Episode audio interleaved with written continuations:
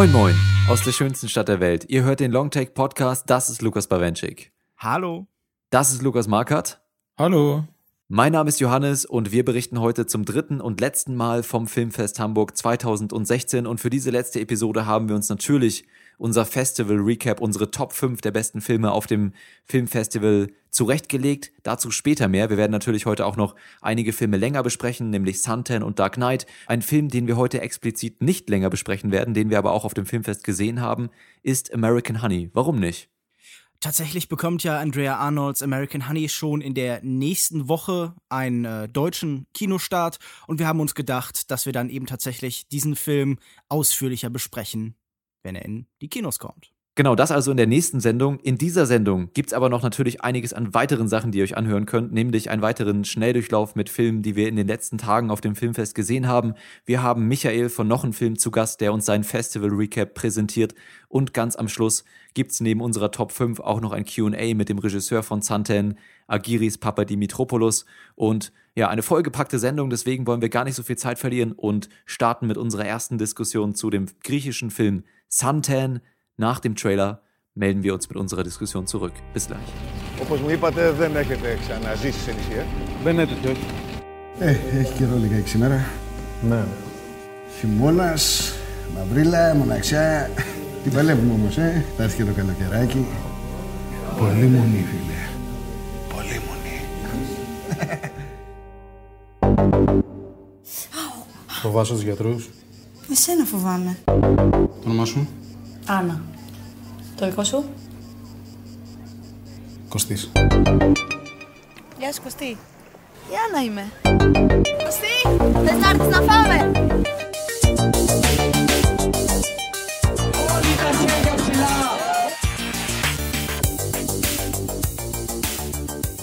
Santen ist ein Film, von dem wir lange dachten, dass er Suntan heißt. Ein griechisches Wort für irgendetwas, was für uns nicht bekannt war. Allerdings ist es tatsächlich ein englisches Wort, nämlich das Wort für, weiß nicht, die Bräune, die man durch die Sonne erhält.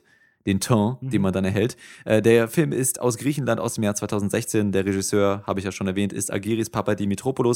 Und in der Hauptrolle sehen wir hier Markis Papadimitriou, den wir auch schon letztes Jahr in Chevalier sehr gut fanden. Auch eine griechische Komödie. Das hier ist nicht wirklich eine Komödie, hat durchaus lustige Stellen, aber es handelt im Kern um einen 40-jährigen Arzt, der in seiner Karriere wahrscheinlich so ein bisschen gescheitert ist und äh, nun auf eine Touristeninsel kommt im Süden Griechenlands und äh, dort quasi der Dorfarzt wird für ein Dorf mit knapp 800 Seelen.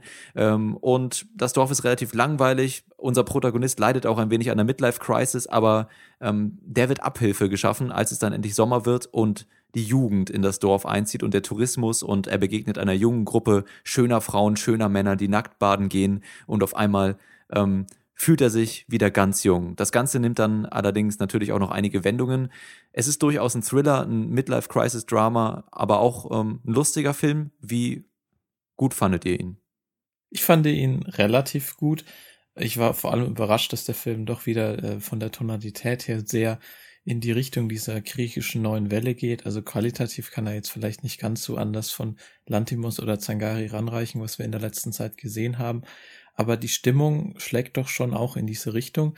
Ich äh, finde ganz gut, gerade wenn er so beginnt, dass er auch wirklich lustig ist. Also äh, der Arzt kommt da in diesem Dorf an und dann haben wir auch total viele so kleine Details. Es ist Winter und in seiner Wohnung steht so ein, so ein Christbaum, der die ganze Zeit leuchtet. Oder wenn er in diesem kleinen Einkaufsladen ist, ist da, glaube ich, so ein mechanischer Weihnachtsmann, der die ganze Zeit singt. Und das sind so lustige kleine äh, Sachen, die wir auch zum Beispiel aus Chevalier kennen, wo auch sehr viel auf so Details geachtet wurde. Später fand ich, dass er sich gerade im Mittelteil so ein bisschen gezogen hat und repetitiv wurde. Es ist ein Film, der auch sehr aus ist auf äh, diesen Kontrast. Also er kommt ja an im Winter und ich glaube irgendwie am Anfang sagt dieser eine Aufreißer in der Stadt schon zu ihm, warte bis es Sommer wird und dann wird alles anders. Und dieser Kontrast, den haben wir ja auch in der Hauptperson, der hat auch quasi diese zwei Seiten, dieses psychopathische und auf der anderen Seite dieses fürsorgliche funktioniert nicht immer so gut. Also ich fand ihn dann doch, wenn er in diese dramatischere Richtung geht, ja, dann zerfasert er sehr ein bisschen, ja. ja, als Film über die Midlife Crisis, den ich ja vor allen Dingen gesehen habe. Vor allen Dingen halt aber auch so ein so eine Abhandlung über unerfülltes Begehren, die ich hier eben vorhin wahrgenommen habe, die will nur in Ansätzen gelingen. Ich finde, er hat relativ schnell seine Figurenkonstellation eben auserklärt, mit unserem 40-jährigen Arzt Costes hier in der Mittel, im, im Mittelpunkt. Und ähm, er wird dann so in der Motivik und in der Art der Szenen einfach sehr schnell repetitiv. Also hier wird ja die so ein bisschen Lolita-hafte Liebe zwischen diesem Arzt und einer jungen Touristin erzählt. Es, es wird sogar, glaube ich, an einer Stelle ganz bewusst äh, Lolita erwähnt. Ein äh, anderes literarisches Vorbild, das uns der Regisseur dann nachher im QA genannt hat, war ja tatsächlich Michelle Welbeck mit, äh, ich glaube, Lanzarote, der, dass der Roman, oder ich glaube, es ist nur eine Novelle, es ist ja relativ kurz, erzählt ja auch ähm, vor allem von einer Gesellschaft, die aufgeteilt ist in Menschen, die eben Zugang zu den Vergnügen der Welt haben und zu dem, was Lust erfüllt und zu denen, denen eben dieses nicht vergönnt ist. Und er erzählt halt eben ganz explizit von dieser Figur, die eben hier keinen Zugang hat. Und ich glaube, ja. ähm, mich hat am, am meisten gestört wirklich, wie wenig er sich gerade so im Mittelteil entwickelt. Also das ist so ein ganz klassischer Fall von Second Act Problems, denn man sieht schon sehr früh, in welche Richtung sich das Ganze entwickelt. Man sieht die für so einen griechischen Film in ihrer Tonalität äh, halt einfach sehr oft angelegte Eskalation schon sehr früh kommen und man wartet dann einfach nur noch auf die Ausführung dieses Prozesses. Und ich hätte das interessant gefunden, wenn er ähm, einfach früher da reingegangen wäre und dann weiter mit diesen äh, Extremmotiven gespielt hätte. So finde ich, ähm, ist er gerade im Mittelteil einfach ein bisschen zäh. Das hat mich gestört. Ja, mir hat der Film hier, glaube ich, in der Runde am besten gefallen und ich würde euch beiden zustimmen. Ich fand den Anfang sehr gut, wie es aufgebaut wurde, auch durchaus einige gute Gags mit dabei. Ähm, und dann das Ende ist natürlich auch nochmal sehr fulminant. Und ich würde dir zustimmen, wenn du sagst, dass er in der Mitte ein bisschen repetitiv wird. Ich glaube aber, dass das auch so angelegt war, ja. Also die, dieser Prozess, dass er langsam abgelehnt wird und aus dieser Gruppe rausdriftet, ist natürlich, muss natürlich auch durch Repetition irgendwie geschildert werden. Und für mich, ich persönlich habe diesen Film auch ähm, überdauert sozusagen, weil ich noch eine andere Sache darin gesehen habe. Also für mich war der Film quasi das perfekte, die perfekte Metapher oder fast perfekte Metapher für die Frustration Griechenlands gegenüber dem Einfluss von Ausländern und ähm, der EU und den Ländern in der EU, ja, im Prinzip von Anfang an, wie sich der alte, dicke Kerl, der eigentlich von Anfang an nicht in diese Gruppe passen sollte oder wollte, ähm, sich dann in diese jugendhafte, schöne, starke Gruppe und vor allen Dingen die Frau verliebt und dann aber äh, mehr und mehr bemerken muss, dass er gar nicht so wirklich da reinpasst und dann die Frustration, die daraus resultiert, ähm, war für mich eigentlich eine super politische Metapher, die dann am Ende vielleicht in so einer Art Rache-Fantasie endet oder so, da fällt die Metapher für mich auseinander. Wir haben den Regisseur dann ja auch, wie ihr später hören werdet, im Q&A, beziehungsweise ich habe ihn nach dem nach der politischen Metapher gefragt und er meinte, ja, ich sei herzlich eingeladen, das alles reinzudichten, wenn ich das gerne tun möchte. Und ich möchte das tun, auch wenn er es vielleicht äh, gar nicht so konzipiert hat, äh, weil der Film wirklich unglaublich gut auf der Ebene äh, für mich funktioniert hat und eben diese, diese etwas repetitive Mittelstrecke gut überdauert hat. Deswegen ich äh, verstehe ja schon, wo deine Sichtweise, deine Deutungsweise dieses Films tatsächlich herkommt. Also wir haben ja hier mit Kostes ja auch so die alte Demokratie, die alte Figur, die äh, vielleicht solche Konzepte und Ideen früher entwickelt hat und den anderen so ein bisschen voraus war, aber dann doch jetzt einfach vom äh, Joie de Vivre, von dem, von einfach von der Mut und der Überzeugungskraft der Jugend so ein bisschen überholt wurde. Aber ich glaube, als äh, politische Metapher funktioniert er vor allem deshalb nicht, weil er so wenig macht aus eben, ja, so, so Bildern von Schicht und Klasse, die sind hier nur so sehr vage im Hintergrund angedeutet.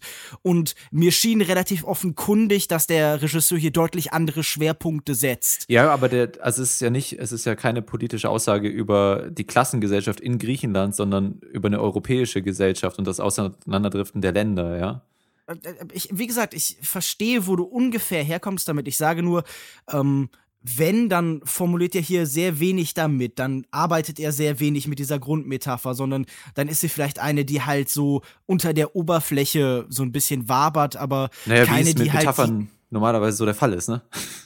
Ja, gut, aber in der Regel ähm, hast du ja nochmal einen konkreten Bezug. Du hast Ansätze, die sich halt besser in diesem Zusammenhang lesen lassen und so. Ja, also finde ich aber ist ja auch der Fall. Also ist ja ein Film über Tourismus der ganze Aufbau ist ja so, dass im Prinzip er im Winter ankommt und dann im Sommer der Tourismus da in das Dorf Einzug findet und dann eben die Party da, die große Party losgeht.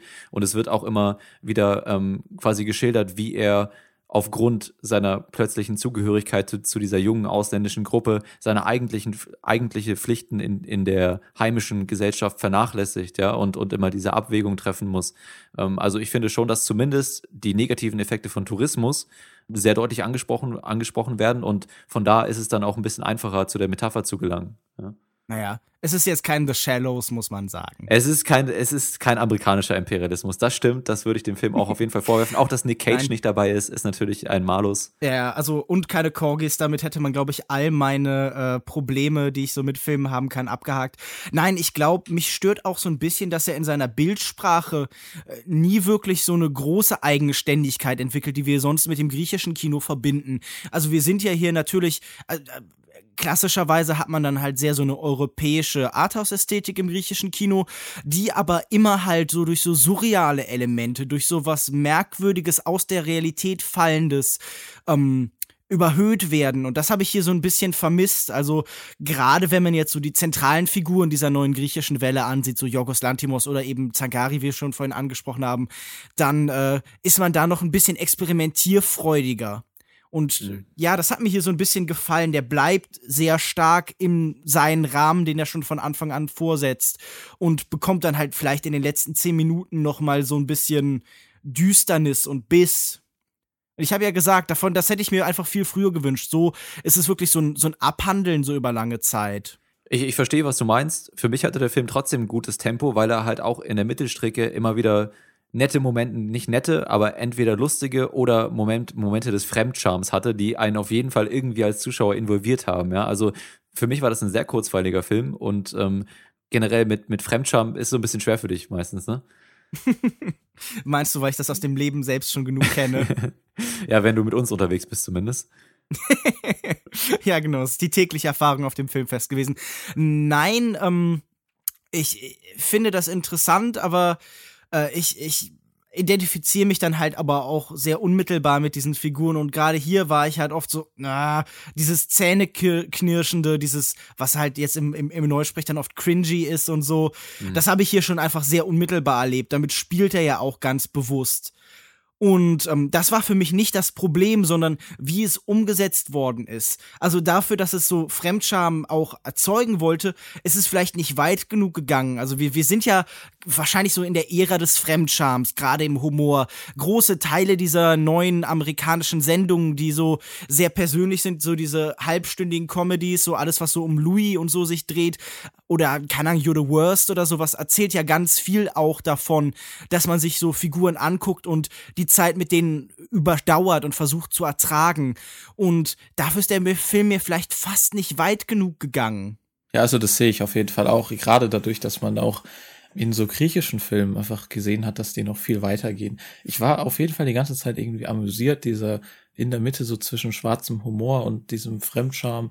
Aber ansonsten, wie ihr beide angesprochen habt, im Mittelteil einfach irgendwie sehr repetitiv, obwohl er ja auch mit diesem Element spielt. Also es gibt zum Beispiel eine Szene, die passiert quasi genau zweimal, wie er da mit seinem Bier zum Strand läuft und einmal wird er mit offenen Armen empfangen und dann einmal ignorieren sie ihn komplett aber hat für mich auch nicht ganz so funktioniert. Also es, ich fand ihn auch visuell irgendwie häufen sich dann sehr diese äh, sehr uninspirierten Schnitte. Zum Beispiel, es gibt immer wieder diesen harten Schnitt, wenn er zum Beispiel irgendwie mit diesem jungen Partyvolk feiern ist und dann wird hart geschnitten und er ist zum Beispiel in seiner Praxis und behandelt irgendeine alte Frau, die Rückenschmerzen hat. Also immer dieser Kontrast und das passiert, glaube ich, drei oder vier Mal oder noch öfters und irgendwann hat man es einfach kapiert, dass es eben dieser Mittelteil, wie wir gesagt haben, der sich einfach zieht und auch, äh, wie Lukas gerade meinte, diese Eskalation am Ende, die kündigt sich an. Vor allem im Hauptcharakter, man merkt ja schon, dass er sehr obsessiv wird. Hätte ich mir einfach viel früher gewünscht, dass er dann in die Richtung geht. Für mich war es eigentlich genau die richtige Art und Weise, das aufzubauen, weil ich finde, so konnte man es nochmal richtig nachvollziehen. Also Repetition und wie die Frustration dadurch aufgebaut wird, schafft ja auch dann Authentizität im Charakter. Und also natürlich, das kann man und muss man als repetitiv bezeichnen, aber es macht dann einfach die ganze Geschichte noch um einiges glaubwürdiger. Ich hätte es ich hätt's viel fataler gefunden, wenn der Film zu schnell an diesen Punkt geraten wäre um die, und die Eskalation herbeiführt. Vor allen Dingen, weil er die, äh, den Mittelteil, den zweiten Akt, ja auch immer wieder mit netten Momenten überbrückt. Also wenn man dann zum Beispiel nach dieser Jugendphase zurück in diese, äh, in die Bar von einem der griechischen Anwohner, der auch ganz gern mal eine junge Frau abschleppen würde, geht und dann da so alte Retro-Musik spielt und so äh, auf etwas ältere Frauen, ähm, die vielleicht nicht mehr ganz so attraktiv und äh, bezaubernd sind wie das, was man am Anfang des Films präsentiert bekommt, dann irgendwie äh, gezeigt wird, dann ist das ein schöner Kontrast. Du, du hast schon angesprochen, diese Kontraste werden häufig auch in den Schnitten herbeigeführt, aber es gibt dann doch immer wieder so ein, zwei Sequenzen, ähm, auch vielleicht so Momente, in denen er sich mit dem Besitzer der Bar unterhält, äh, wo er ihm versucht, quasi nochmal zu sagen, äh, obwohl das eigentlich gar nicht seine Aufgabe ist, dem Arzt zu erklären, was eine gesunde Lebensweise ist und was nicht. Ähm, also für mich hat der Film diese, diesen Mittelteil immer wieder durch schöne Momente und, und zwischenmenschliche Situationen überbrückt. Ich kann schon nachvollziehen, aus welcher Richtung er kommt. Das ist Santen, der griechische Film von Agiris Papadimitropoulos. Wenn ihr das QA am Ende der Sendung noch hören möchtet, dann würden wir euch das natürlich ans Herz legen, weil es ist erstens von der Audioqualität ein besseres QA, weil der Kerl es verstanden hat, dass man ein Mikrofon an den Mund hält wenn man äh, ein QA hält. Das können erstaunlich viele Filmemacher immer noch nicht. Ja, das ist ein wenig überraschend. Äh, er hat es auf jeden Fall gemacht und das QA war auch durchaus ähm, ergiebig. Gute Fragen, gute Antworten, nette Anekdoten und deswegen ähm, hört da gerne mal rein am Ende der Sendung. Bevor wir in den letzten Schnelldurchlauf vom Filmfest Hamburg starten, haben wir einen Gast hier bei uns im Podcast gehabt. Wir haben uns nämlich mit Michael von Noch ein Film im Cinemax zusammengesetzt und er hat ein Fazit über das Festival äh, in Hamburg gezogen und da hören wir jetzt einmal rein. Bis gleich.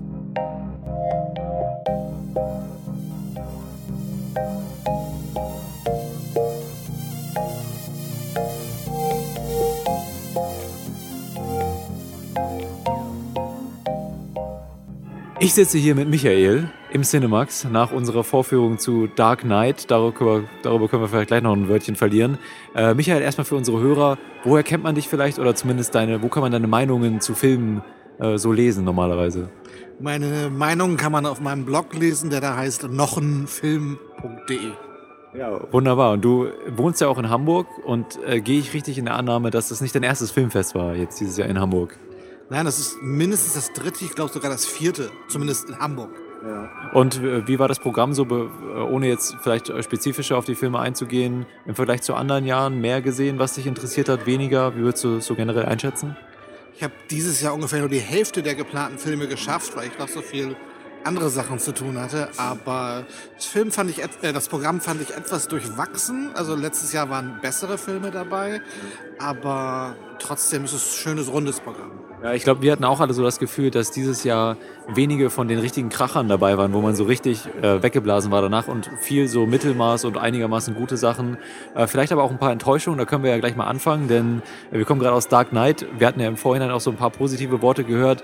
Äh, die hat er nicht so gefallen. Gehört er schon zu den großen Enttäuschungen des Festivals und was gab es da sonst noch so für dich? Das war wirklich die größte Enttäuschung für mich, weil ich hatte eigentlich große Hoffnung in den Film, weil sich der Inhalt durchaus interessant angehört hat, aber ich fand, das war einfach ein Film, der nur aus Füllmaterial besteht. Äh, und das hat mich einfach so genervt. Ich war mehrfach kurz davor, den Saal zu verlassen, was ich sonst bei keinem Film hier beim Festival gemacht habe. Ja, wir haben es auch bei einem Film nur gemacht. Ähm, äh, sag mir noch mal kurz den Namen. Wie hieß? Ach, genau, der traumhafte Weg, der deutsche Film. Äh, der, mit dem konnten wir in dem Moment nicht so ganz viel anfangen. Gab es noch andere Filme, die dir äh, sich nicht so offenbart haben, so richtig? Also den traumhaften Weg habe ich gleich von vornherein ausgelassen, weil ich habe eine Szene im Internet gefunden aus dem Film und äh, da war mir sofort klar, das ist nicht dein Ding, das brauchst du gar nicht erst versuchen. Ja, ähm, ja sch schlechte Sachen, ja. Den Abschlussfilm, der hat mich sehr enttäuscht. Also eigentlich war das Hamburger Filmfest immer dafür bekannt, einen tollen Eröffnungsfilm und einen tollen Abschlussfilm ja. zu haben. Der Eröffnungsfilm fand ich diesem Jahr zumindest in Ordnung, zumindest gut. Ja. Aber den Abschlussfilm, der hat mich zutiefst enttäuscht. Das ist ein biederes, Theaterstück, was inszeniert wurde wie vor 20 Jahren. Es waren tolle Schauspieler, die haben gut gespielt, aber es war einfach totlangweilig. Der Abschlussfilm heißt Hedda, basiert aus, auf einem Theaterstück von Henrik Ibsen. Vielleicht genug Negatives. Es gab sicherlich auch die eine oder andere positive Überraschung. Was waren so die Filme, die dich vielleicht überrascht haben, wo du nicht so viel erwartet hattest und auch die Filme, die dich, äh, ja, wenn es welche gab, so richtig umgehauen haben? Also ein Film, bei dem ich viel erwartet habe und die, wo die Erwartungen sogar noch übertroffen worden sind, das war Personal Shopper von Olivier Assayas. Der hat mich wirklich völlig überwältigt. Ein unglaublich toller Film und endlich mal wieder ein Regisseur, der seinem Publikum vertraut. Ja, also wir waren auch alle von Personal Shopper sehr begeistert und äh, haben den ja auch in Anwesenheit danach von, von Olivier Assayas gesehen. Das ist auch schön, weil du hast sogar ein Interview mit ihm geführt. Das kann man dann äh, zum Kinostart wahrscheinlich auch auf deinem Blog finden. Genau, wahrscheinlich so im Januar wird das dann veröffentlicht. Ja. Gab es noch andere Filme, äh, die dir richtig gut gefallen haben? Ja, der neue Paul Verhoeven, L, den fand ich ziemlich stark. Ähm, und da hat Albert Wiederspiel, der Festivalleiter, noch während der Pressekonferenz zwei Wochen vor dem Filmfest gesagt, dass es eigentlich eine Schande ist, dass der Film keinen deutschen Verleih hat. Und zwei, drei Tage vor dem Filmfest hat sich MFA dann erbarmt und hat, bringt ihn jetzt, ich glaube sogar schon im November. Ja. Äh, ja, ist definitiv die richtige Entscheidung. Ist ja auch ein lustiger Film, ist ein äh, spannender Film, also bedient eigentlich alles, äh, was man an einem guten Film so äh, sich wünschen würde. Ähm, ja, vielleicht noch so eine allgemeine Frage. Du bist ja jetzt so ein bisschen Veteran bei Filmfesten. Was, ist, äh, was sind die schlimmsten Momente auf Filmfestivals? Die schlimmsten Momente auf Filmfesten sind gerade solche Filme wie eben, wo man echt denkt, so gehe ich raus, gehe ich nicht raus. Hm, vielleicht höre ich dann nachher, wenn ich rausgegangen bin, ach, du hast das Beste verpasst. Ähm, hier hätte ich es jetzt gerade tun sollen, weil es wurde nicht besser für meine Begriffe. Aber das Beste an Filmfestivals sind einfach die Gespräche mit den Kollegen, das Diskutieren über die Filme, das Festzelt mit dem Rahmenprogramm rund um das Film Filmfest. Das sind schon tolle Sachen. Ja, und ich glaube, mit diesen Worten, das sind schöne Abschlussworte hier. Danke, Michael. Äh, für alle, die mehr von dir lesen möchten oder vielleicht auch sehen in den Interviews und hören, äh, kann man das auf nochenfilm.de. Und ähm, ja, vielen Dank.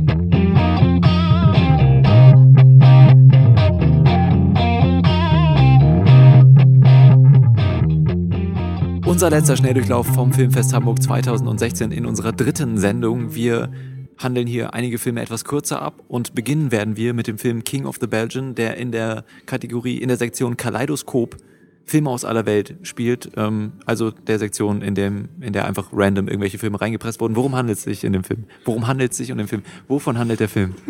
Dieser Film von äh, Peter Brosens und Jessica Woodworth ist eine Mockumentary über den äh, fiktiven belgischen König, König Nikolaus III., gespielt von Peter van de Begin und äh, es ist ein sehr blasser, lustloser, unmotivierter Monarch, der so fast auf Schienen quasi durch seine Karriere fährt, äh, der bestimmt wurde dazu und dem man halt sichtlich merkt, dass damit nicht ganz der richtige Job gefunden ist. Doch äh, wie so oft macht die Katastrophe aus den äh, zurückhaltendsten Menschen dann vielleicht Helden oder zumindest andere Menschen.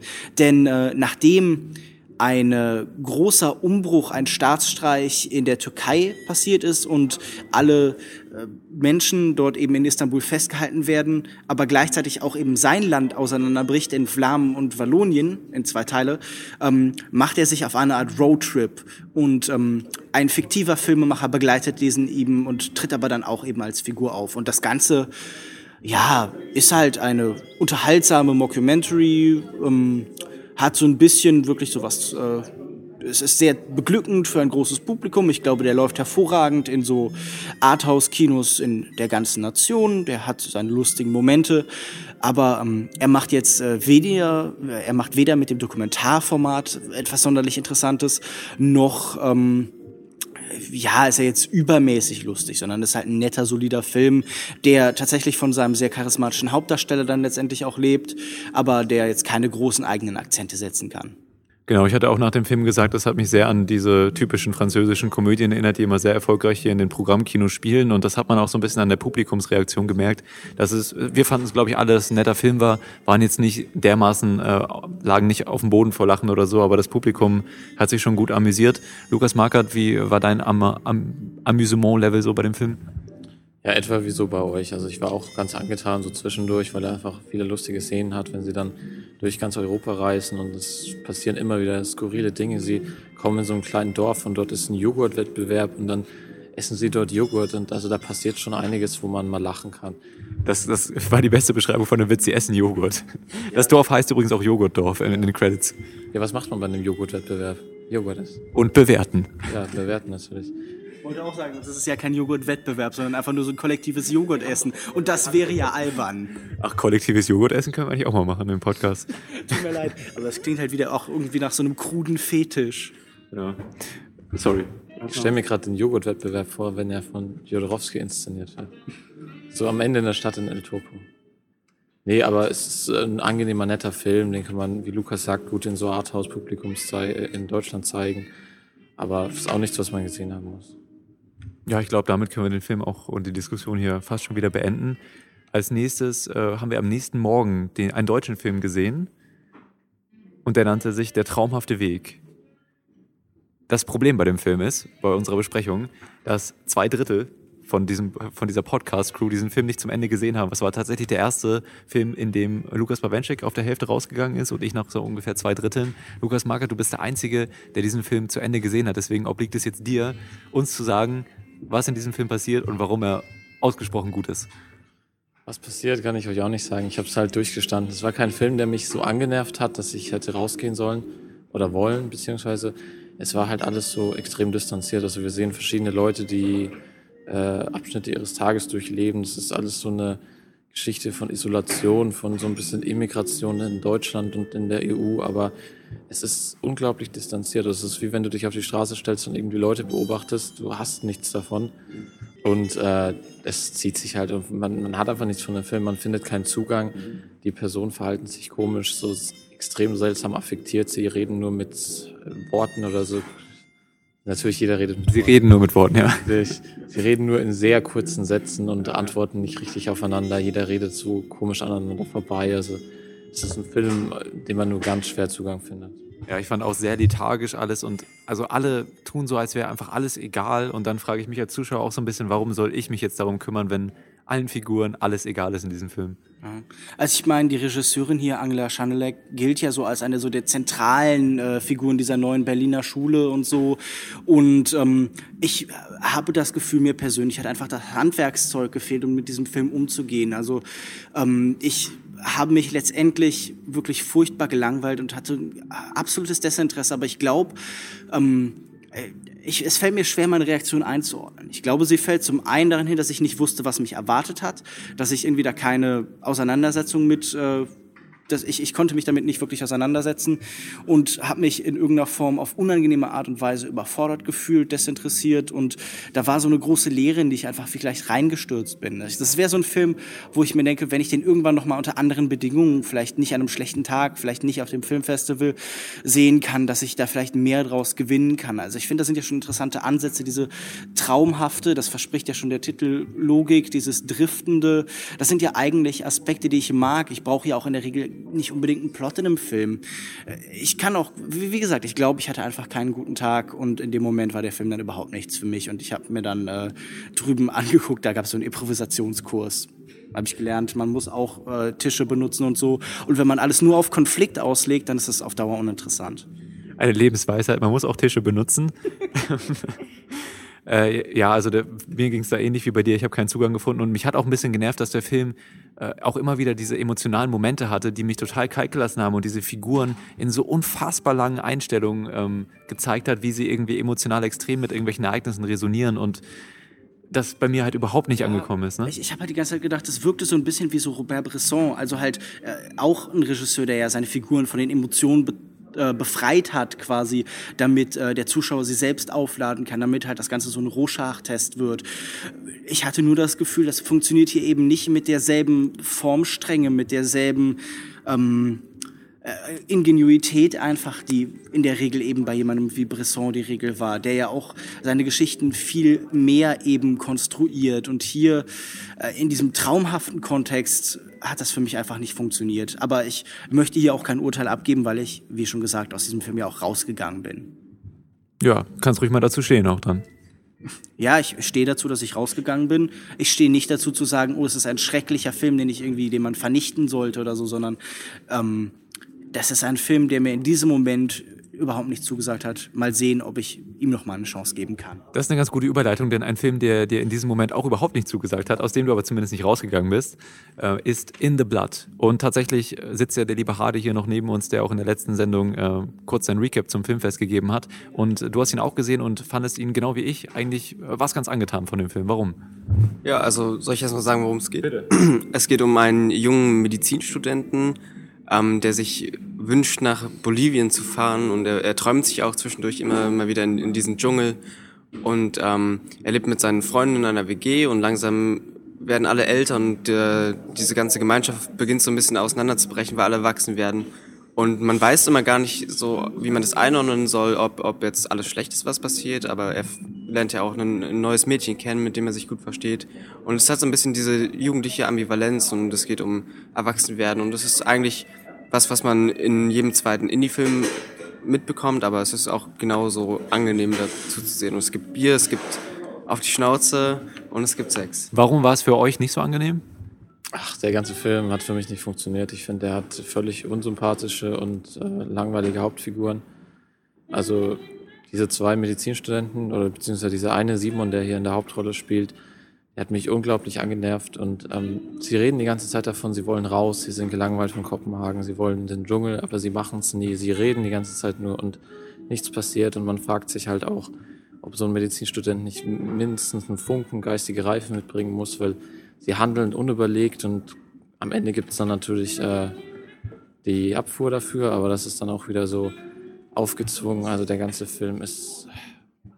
Mir ging es ein bisschen anders. Ich fand auch gerade das ganz nett, dass diese, diese ganzen Entwicklungen dann auch mit einer relativen, mit einer schönen Konsequenz auch geendet haben. Und mir hat auch die Gruppendynamik insgesamt gefallen. Also natürlich handelt es hier von vor allen Dingen der Freundschaft zwischen zwei ähm, Freunden, zwei Medizinstudenten, aber die sind eben Teil einer Vierergruppe, einer Vierer-WG, die sich zusammen in Kopenhagen ein Apartment gekauft haben.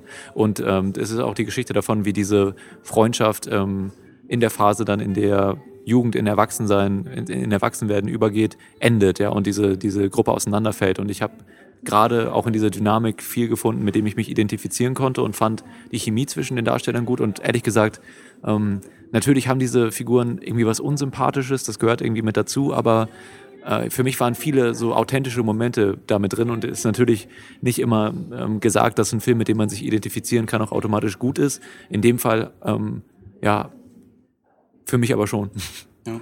Ich sage jetzt mal ein böses Wort, das war absolute vollkommene Scheiße. Also dieser Film ist indiskutabel schlecht, unerträglich in jeder Hinsicht, wirklich vollkommen lächerlich, formal inkompetent, ähm, eine Aneinanderreihung von albernen und schlechten Klischees mit so Drehbuchentwicklungen, die halt so GZSZ, da würden sich die Autoren für schämen und aus dem Fenster stürzen. Äh, dieser Film hat wirklich nichts. In allen Momenten, in denen er versucht, in irgendeiner Form auszubrechen oder halt auch so ein Trip zu sein, Drogeneffekte darzustellen, würde es halt wirklich lächerlich. Und das Ganze gipfelt für mich in einem Moment, wo ein Fahrradunfall passiert, der wirklich aussieht, als hätte irgendwie, keine Ahnung, als hätte jemand, der das erste Mal eine Kamera in der Hand hat, versucht, sowas darzustellen. Also ich, ich Als hätte er selbst einen Unfall mit der Kamera gehabt, auf dem Fahrrad. Äh, ach ja, als, als wäre dieser Mensch ein Unfall und äh, hätte danach dann versucht, trotzdem Filme zu machen. Nein, also äh, das ist jetzt natürlich alles ein bisschen hart. Und das ist auch richtig so, denn dieser Film ist totale Scheiße.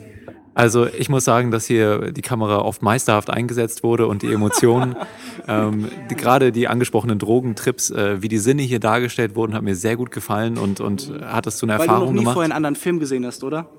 Äh, Also das war dein erster Film, den du je gesehen hast. Du hast gedacht so, was? Man kann Dinge, die in der Wirklichkeit äh, passieren, nicht nur eins zu eins darstellen auf realistische Weise, sondern auch abstrahieren. genau, ja, aber es ist ja auch wichtig, dass dabei ein Gefühl rüberkommt und dass diese, äh, diese. Wäre wichtig gewesen, meinst du? Nee, war schon gut. Nee, nee, ähm, nee, nee, war es nicht. War gut, weil äh, dadurch eben durch die Visualisierung man sich noch mehr mit diesen Charakteren identifizieren konnte und äh, sich in diese Gefühlswelt und Sinneswelt der Charaktere begeben hat. In die, in die Gefühlswelt dieser vollkommen uninteressanten, glatten Nullcharaktere ohne Eigenschaften. Und ich die muss halt auch einfach so- so Jugendklischees abspielen und so.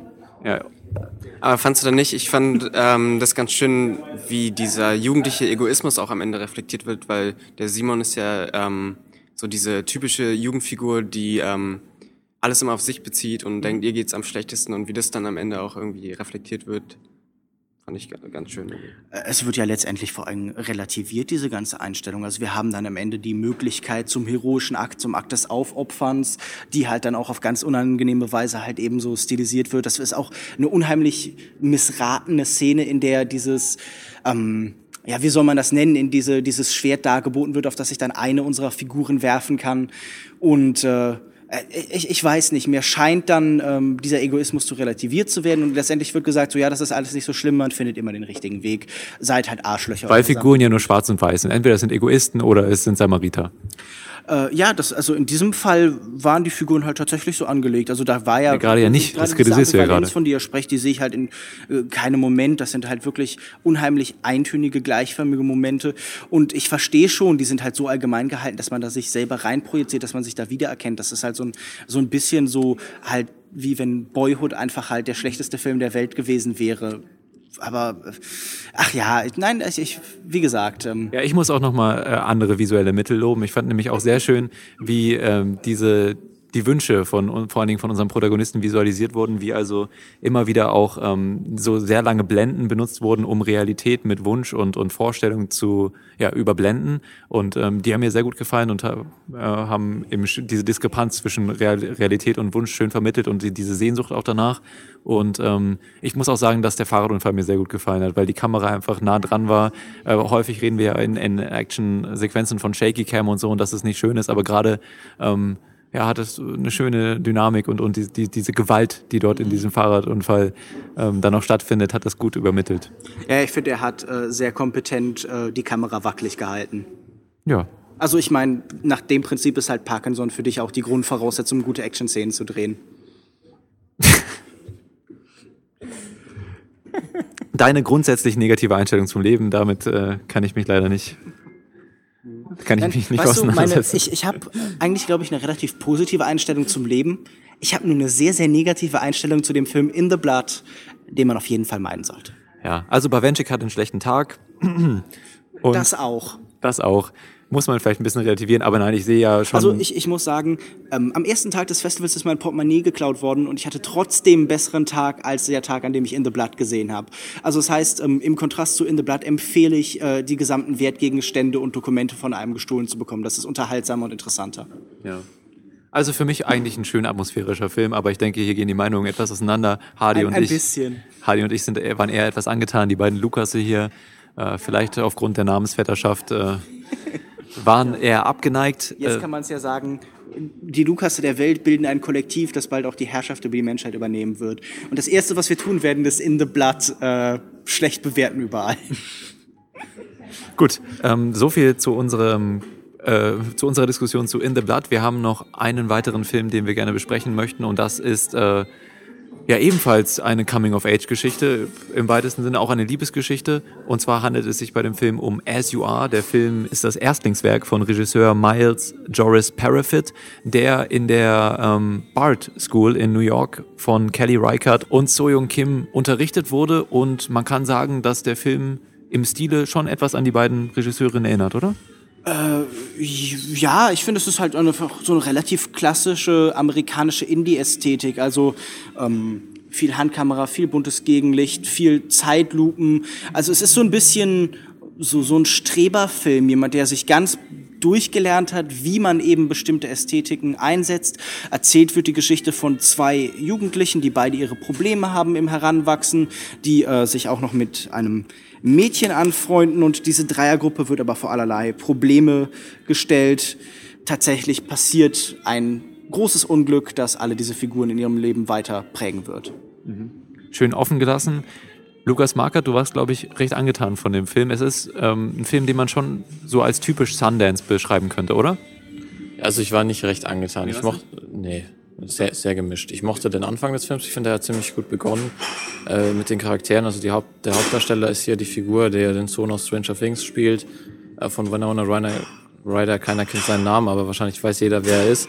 Und er macht die Rolle hier wirklich gut. Also die beiden Hauptdarsteller, auch die beiden Jungs, ähm, sind schon eine der positiven äh, Merkmale des Films, die man herausheben muss.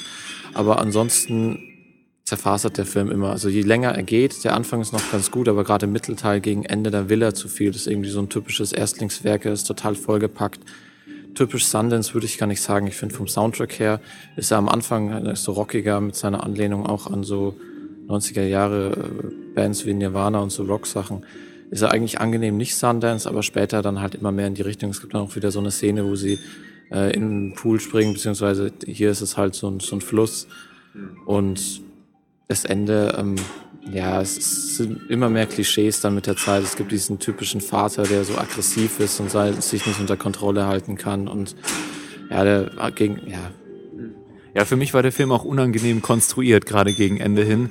Äh, es gibt da so eine, so eine Rahmenhandlung, in der eben ein Interview bei der Polizei geführt wird, ein Verhör mit, mit den verschiedenen ähm, beteiligten Personen eben. Und äh, gerade gegen Ende wird dann auch mal eine Szene so umgedeutet und so und, und es ist nicht ganz klar, was jetzt Lüge ist und, und Wahrheit.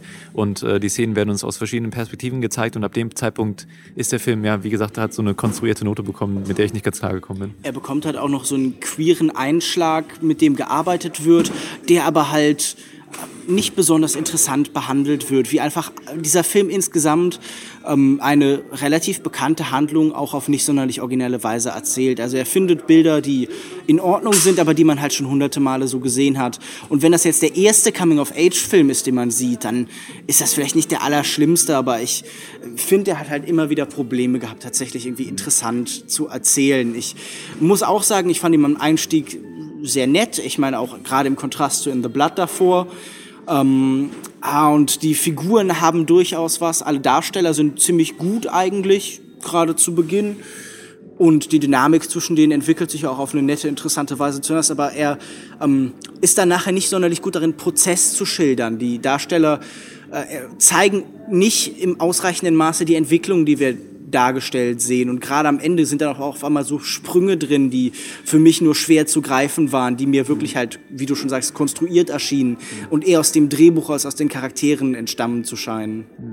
Ja, also ich, ich muss sagen, ich fand den Film auch nett und ich fand auch die Schauspieler gut und, und diese Dynamik und Chemie war interessant. Ich muss sagen, dass sich diese ganze, ja, die homosexuelle Beziehung, die sich da irgendwann ähm, Bahnen bricht, ja, ich weiß nicht, ob das mir so viel gegeben hat. Es war auch relativ früh klar, in welche Richtung sich das entwickelt und hat dann relativ auch viel Zeit benötigt, um dann mal an den Punkt zu kommen, wo es interessant wurde und wo Konfrontation und Konflikt entstanden ist.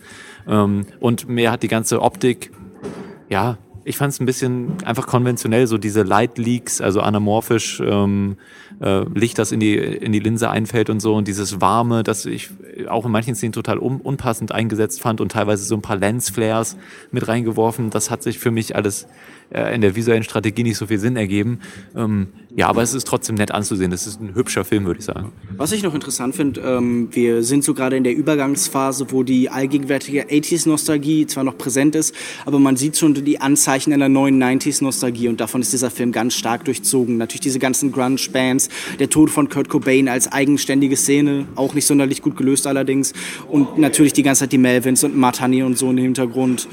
Ja, ähm, interessant, dass sich das in diese Richtung entwickelt. Wir werden die nächsten Jahre sicher noch genug 90er-Nostalgie sehen. Gut, also keine große Begeisterung, trotzdem ein Film, ähm, den man sich schon mal angucken kann, wenn man Lust auf dieses. Muss man aber muss man auch, nicht. muss man nicht, nee. Muss man nicht, na gut. Ihr entscheidet es selber. So viel aus unserem Schnelldurchlaufsegment, die Filme, die wir etwas kürzer besprechen wollten. Und jetzt kommen wir ähm, ja, zu den anderen, dem anderen Segment, in dem wir Filme länger besprechen. Ihr kennt das ja schon. Bis gleich.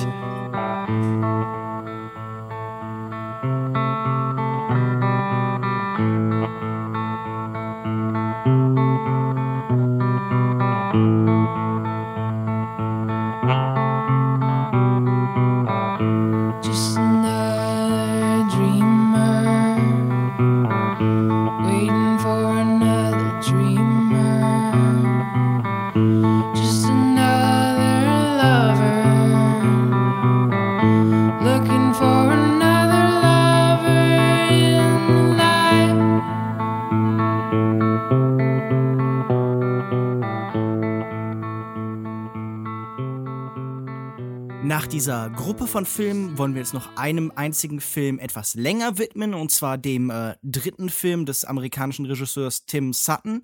Der heißt äh, Dark Knight und erzählt vom Amoklauf in Aurora von 2012. Äh, falls man sich erinnert, der 24-jährige James Holmes hat damals im äh, Batman-Kostüm eine Vorführung von äh, The Dark Knight Rises gestürmt und dort zwölf Menschen ermordet. Und tatsächlich handelt dieser Film aber eigentlich sehr indirekt davon. Er will nicht diese Bilder der Gewalt zeigen, sondern er zeigt uns das Leben von verschiedenen Menschen am Tag vor diesem Amoklauf. Er schafft so eine Art Stimmungsporträt und führt dann letztendlich zu dieser Tat hin. Das letzte, was wir sehen, ist die Momente kurz davor. Und ähm, ja, Tim Suttons Filme davor haben nach einem ähnlichen Prinzip funktioniert. Sie waren ruhig, driftend. Äh, er arbeitet viel mit Amateurdarstellern. Auch hier hat er alle seine Figuren so von der Straße quasi gecastet. Ja, wie hat euch denn dieses Stimmungsporträt gefallen?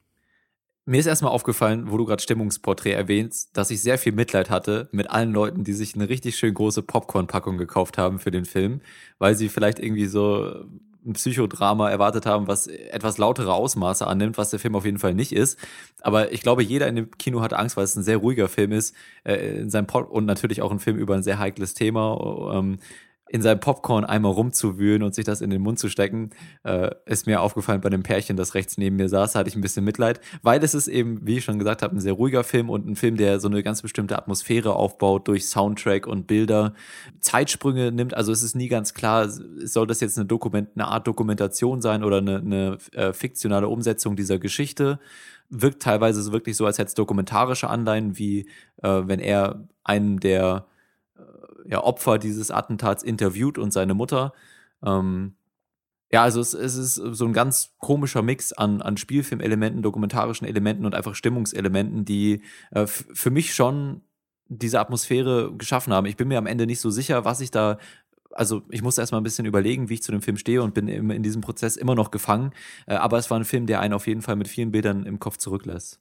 Es ist auf jeden Fall ein sehr ruhiger Film. Es gab, glaube ich, sogar äh, eine kurze Szene, da war gar kein Ton und man hat irgendwie so ein bisschen unpassenderweise den Sound vom Kino nebenan gehört. Aber äh, insgesamt spielt der Film natürlich sehr viel mit den verschiedenen Tonebenen und auch dieser ganzen unheilsvollen Atmosphäre und dieser Vorahnung, dass bald was passiert. Also die ganze Zeit passiert eigentlich nichts im Film, aber trotzdem ist man angespannt, man ist auch eingesogen. Also es entwickelt sich wirklich so eine Sogwirkung. Die Bilder irgendwann werden hypnotisch.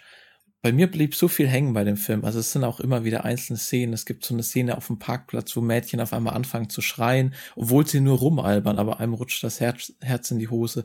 Oder so eine irre Szene, wo sich so ein Gewehrlauf durch ein Fenster schiebt. Mm, ja, ja es ist also vom insgesamt vom ähm, Gesamteffekt her ist es bisschen sehr zu vergleichen mit zum Beispiel Gus van Sants Elephant, nur dass Elephant konsequenter war. Er ging am Ende noch weiter, hat vielleicht auch einfach ein bisschen besser funktioniert, weil er zentriert war in diesem Schulgebäude und der Film hier ist ein bisschen weitläufiger. Ich bin mir nicht sicher, ob alles so gut funktioniert, was der Film schildert. Also manche Szenen hätte man vielleicht auch weglassen können. Aber es ist halt einfach dieses komplette, also dieses Leben, die wir hier sehen, was davor passiert. Ich kann sehr gut verstehen, wem der Film hier nicht gefällt es ist was, wo man sich drauf einlassen muss. Es hat bei mir sehr gut geklappt und seit ich den Film gesehen habe und so ein bisschen drüber nachdenke, fällt er mir auch irgendwie immer besser. Ja, ich muss sagen, ich bin hin und her gerissen. Ich finde, also zuerst hatte ich eine sehr lange Vorlaufzeit, bis ich so wirklich verstanden habe, was dieser Film will, weil ähm, tatsächlich zeigt er ja auch zum Beispiel Fernsehausschnitte, in denen eben James Holmes dann explizit dargestellt wird und ähm, es ist kein Film direkt über diesen Amoklauf, sondern er erzählt von einem anderen fiktiven Film, der eben Dark Knight, ähm, N-I-G-H-T heißt, also die dunkle Nacht, und äh, schließt sich nicht direkt an den Originalfilm aus, wahrscheinlich auch aus, aus, aus rechte Gründen und so. Trotzdem tragen die Menschen in der Vorstellung dieses fiktiven Films Batman-Masken. Ähm, tatsächlich sehen sie ja auch wohl auf irgendeiner Ebene, wenn man sich das so überlegt, ähm, den Film, den das Publikum gerade in diesem Moment sieht. Also sie sehen äh, denselben Film, den Dark Knight, den wir gerade gezeigt bekommen. Und wenn man das so deuten möchte, dann lässt Tim Sutton am Ende des Films sein eigenes Publikum erschießen. Also mit diesem Film greift er sein eigenes Publikum an indirekt. Und ähm, ja, ihr habt von dieser Hybridform gesprochen, also hier verfließen Realität und Filmisches. Und das, was wir sehen, ist ja auch so eine Pluralität von verschiedenen Bildern. Ganz besonders eindrucksvoll habe ich äh, in Erinnerung. Ich weiß nicht genau warum. Wir fahren in einer Szene des Films äh, die Strecke zu dem Kino in Google Maps ja. ab. Also mhm. es ist so eine Art Vorausplan. Und ich finde, das alles hat so was unheimlich Gespenstisches. All diese Bilder sind unheimlich leer und offen. Ja, es, es, es ist wirklich fast, als wäre dieser Film selbst wieder irgendwie eine Geistergeschichte oder so. Und natürlich drängt sich dieser Vergleich zu Gus von Stones Elephant auf, der ähm, was anderes macht. Der folgt ja seinen Figuren in fast so einer Videospielartigen Ansicht. Er läuft mit ihnen durch die Räume und wir haben das Damoklesschwert über ihnen schwebend. Und hier, ja, ich weiß nicht, ob wir diese Figuren auch nur kennenlernen. Hier ist ja auch keine Erklärung. Bei Gus van Sant könnte man vielleicht ankreiden, ja, er verlässt sich da auf sehr einfache psychologische Bilder. Also ihm wurde vorgeworfen, er sagt dann halt, ja, Videospiele haben daran Schuld getragen oder so. Hier ist gar keine Suche nach einer Erklärung, sondern nur so ein, so ein stilles Begleiten von allem, so ein stilles durch die Welt treiben. Und das hat was durchaus Eindrucksvolles. Ich habe das Gefühl, in manchen Momenten ist es zu bemüht und hat seine Probleme. Also wenn wir am Ende von ähm, so eine Coverversion, so eine typische Trailer, traurige Melodie-Coverversion von You're My Sunshine hören, dann habe ich gedacht, das ist hier schon auch wie so ein bisschen so die Ästhetisierung von, von Grauen und von nahendem Terror auf einem Level, die mir einfach so ein bisschen missfällt. Also das hat mir nicht sonderlich, das, das war so ein merkwürdiger Trailer-Moment. Aber insgesamt fand ich doch, dass dieser Film, wie Lukas das schon beschreibt, eine sehr große Sogwirkung hat. Du hast auch gerade schon gesagt, dass diese Unklarheit gegenüber den Charakteren bestand und ähm, das war natürlich auch eine Aussage in dem Film. Also für mich war auch lange Zeit gar nicht genau klar, wer jetzt eigentlich hier der Amokläufer wird, weil wir Jumper, den Amokläufer, eigentlich erst ab der Hälfte so beschäftigen wir uns mehr mit dem und davor eher mit den äh, vermeintlichen ja, oder mit den Opfern, die äh, dann da in dem, in dem Kino in Aurora saßen. Und zum Beispiel gibt es da eine Figur, die wir ganz am Anfang vorgestellt bekommen, wo dann auch dieses ähm, Killerspiel-Ding thematisiert wurde und wo man, wo man auch jetzt das hätte einfach ver verwechseln können mit dem Amokläufer.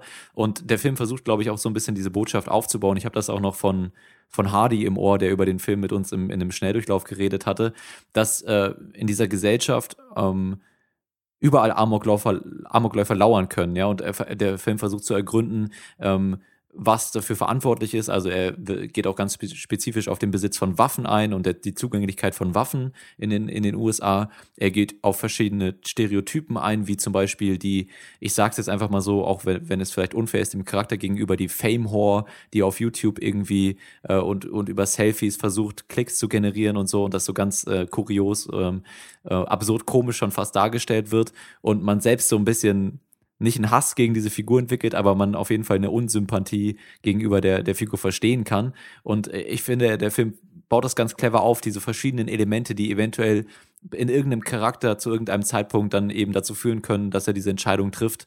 Ja, der Film versucht es auf jeden Fall.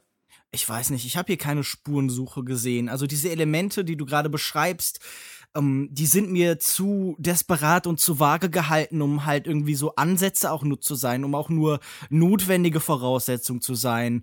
Ähm, na natürlich ist da eine Waffe präsent, aber das ist ja jetzt kein, kein, äh, keine zornige Invektive gegen irgendwie die Waffenstruktur in den USA oder so, sondern das, das driftet halt alles so vorbei. Und also hm. man, man könnte diesem Film dann am ehesten vielleicht noch vorwerfen, dass er halt eben zu neutral bleibt gegenüber allem, was Leid angeht, aber trotzdem dann doch halt mit diesem, mit diesem Horror und mit diesem Schrecken, der irgendwie da drin mitschwingt, am Ende spielt. Und er will ja, glaube ich, so die Gänsehaut erzeugen nochmal, die wir ja auch beim Zeitungslesen haben. Diese Fremdheit der Menschen, die wir hier sehen, ist halt die Fremdheit, die wir gegenüber einer Statistik sehen. Und das ist natürlich so ein bisschen der Versuch, die Statistik wieder Gesichter zu verleihen und denen halt so ein menschliches Leben zu geben. Mhm. Die Frage ist, ob menschliche Existenz wirklich so leer und, und und, und, und oberflächlich ist, wie ja, sie ja. vielleicht hier geschildert wird. Und was du jetzt beschreibst, finde ich fast eine gruselige Vorstellung, dass er uns sagen will, hier guck mal, so ein bisschen wollt ihr diese Figur doch auch umbringen. Also das habe ich da wirklich überhaupt nicht wahrgenommen. Ja, ich, also es ist natürlich ein sehr kontemplativer Film, der jetzt diese ganzen Sachen nicht explizit ausspricht, aber diese Elemente sind schon da. Also ich sehe da jetzt keinen anderen Grund, warum man das so zeigen sollte, wie es da dargestellt wird, wenn nicht irgendwie versucht wird zu ergründen, ähm, ja, was die Gründe sind, was diese, was diese Tat ermöglicht und so weiter. Natürlich auch von der charakterlichen ähm, von einem charakterlichen Standpunkt her, aber, aber der Film versucht so eine Stimmung zu erzeugen, der Hilflosigkeit und der Orientierungslosigkeit nach so einer grauenvollen Tat, weil der ja natürlich in den Zeitebenen auch immer wieder hin und her springt. Für mich hat er atmosphärisch eben auf diese Art und Weise funktioniert. Ich fand es auch auf jeden Fall einen interessanten Beitrag. Ich weiß auch noch nicht, ob er mich in Gänze überzeugt. Nee, aber wie du sagst gerade, er übt auf jeden Fall so subtil Kritik und spielt auch mit diesen Klischees. Also wir sehen am Anfang diesen Jungen, der ganz offensichtlich Killerspiele spielt und wir sehen so einen Waffennah, der ewig lang Zeit verbraucht, seine Waffen zu säubern. Und das sind natürlich dieses äh, Kastendenken. Man überlegt, wer ist hier der Amokläufer. Und ich finde, das ist schon ganz geschickt gemacht. Was wir bisher noch gar nicht besprochen haben, ist eigentlich so das Visuelle an dem Film, denn ich fand ihn wirklich äh, toll aufgenommen. Gerade so dieses äh, Framing. Es gibt so, ein, so ein Maschendrahtsound oder so ein, wo sie dran vorbeilaufen, was auch irgendwie schon so hypnotisch wirkt, wie dieser ganze Zaun aufgebaut ist. Oder auch äh, später in dem Film gibt es so viele tolle Shots ähm, in Verbindung auch mit dieser Musik. Ich fand den Soundtrack sehr toll. Ich weiß nicht, ob es den unbedingt gebraucht hätte, dramaturgisch, aber ich finde, die Songs sind sehr gut ausgewählt, sind so leicht melancholisch angehaucht, ohne dass sie zu dick auftragen und dann so ins Sentimentale abrutschen. Also da hat man schon einen ganz guten Kompromiss gefunden. Oder auch zum Beispiel ein Moment, den du vorhin erwähnt hast, wo sich das, der, der, Gewehrlauf, der Gewehrlauf durch das Fenster quasi in die Gitarrenstunde hinein äh. Das, das sind auch Momente, die teilweise eine, eine sehr, sehr starke Spannung erzeugen, obwohl man ja eigentlich weiß, worüber dieser Film handelt und worüber, worin dieser Film wahrscheinlich kulminieren wird, in welcher Handlung. Ähm, aber gerade durch diese etwas wirre Struktur und dadurch, dass er eben so viel durch Zeitebenen oder durch, durch ähm, Formebenen springt, ist man sich nie ganz sicher, was sich der Film als nächstes traut und wann er eskaliert und wie. Und äh, auch wenn es dann am Ende, Spoiler, vielleicht gar nicht so sehr macht, ist diese Spannung trotzdem immer über den gesamten Film da oder über weite Strecken im Film. Und das ähm, hat das für mich zu einem spannenden Erlebnis gemacht, einfach auch. Das also unsere ersten Eindrücke zu Dark Knight. Noch etwas wirr, würde ich sagen. Es ist eine sehr besondere Erfahrung. Michael, der neben uns, äh, neben mir im, im Kino saß, wir haben ja auch schon vorher im Recap einmal das ganz kurz anklingen lassen, konnte mit dem Film nicht so viel anfangen. Also man darf ja auch nichts, nichts Falsches erwarten, dann wird einen der Film vielleicht ein bisschen ratlos zurücklassen, wenn man sich da nicht so richtig reinfinden kann. Ähm, aber von uns denke ich allen eine Empfehlung und das Wort Empfehlung trifft sich ganz gut, denn als nächstes kommen wir zu dem Segment äh, mit den Filmen, die wir hier am stärksten empfehlen möchten vom, vom Filmfest. Unsere Top 5 der besten Filme auf dem Filmfest Hamburg 2016.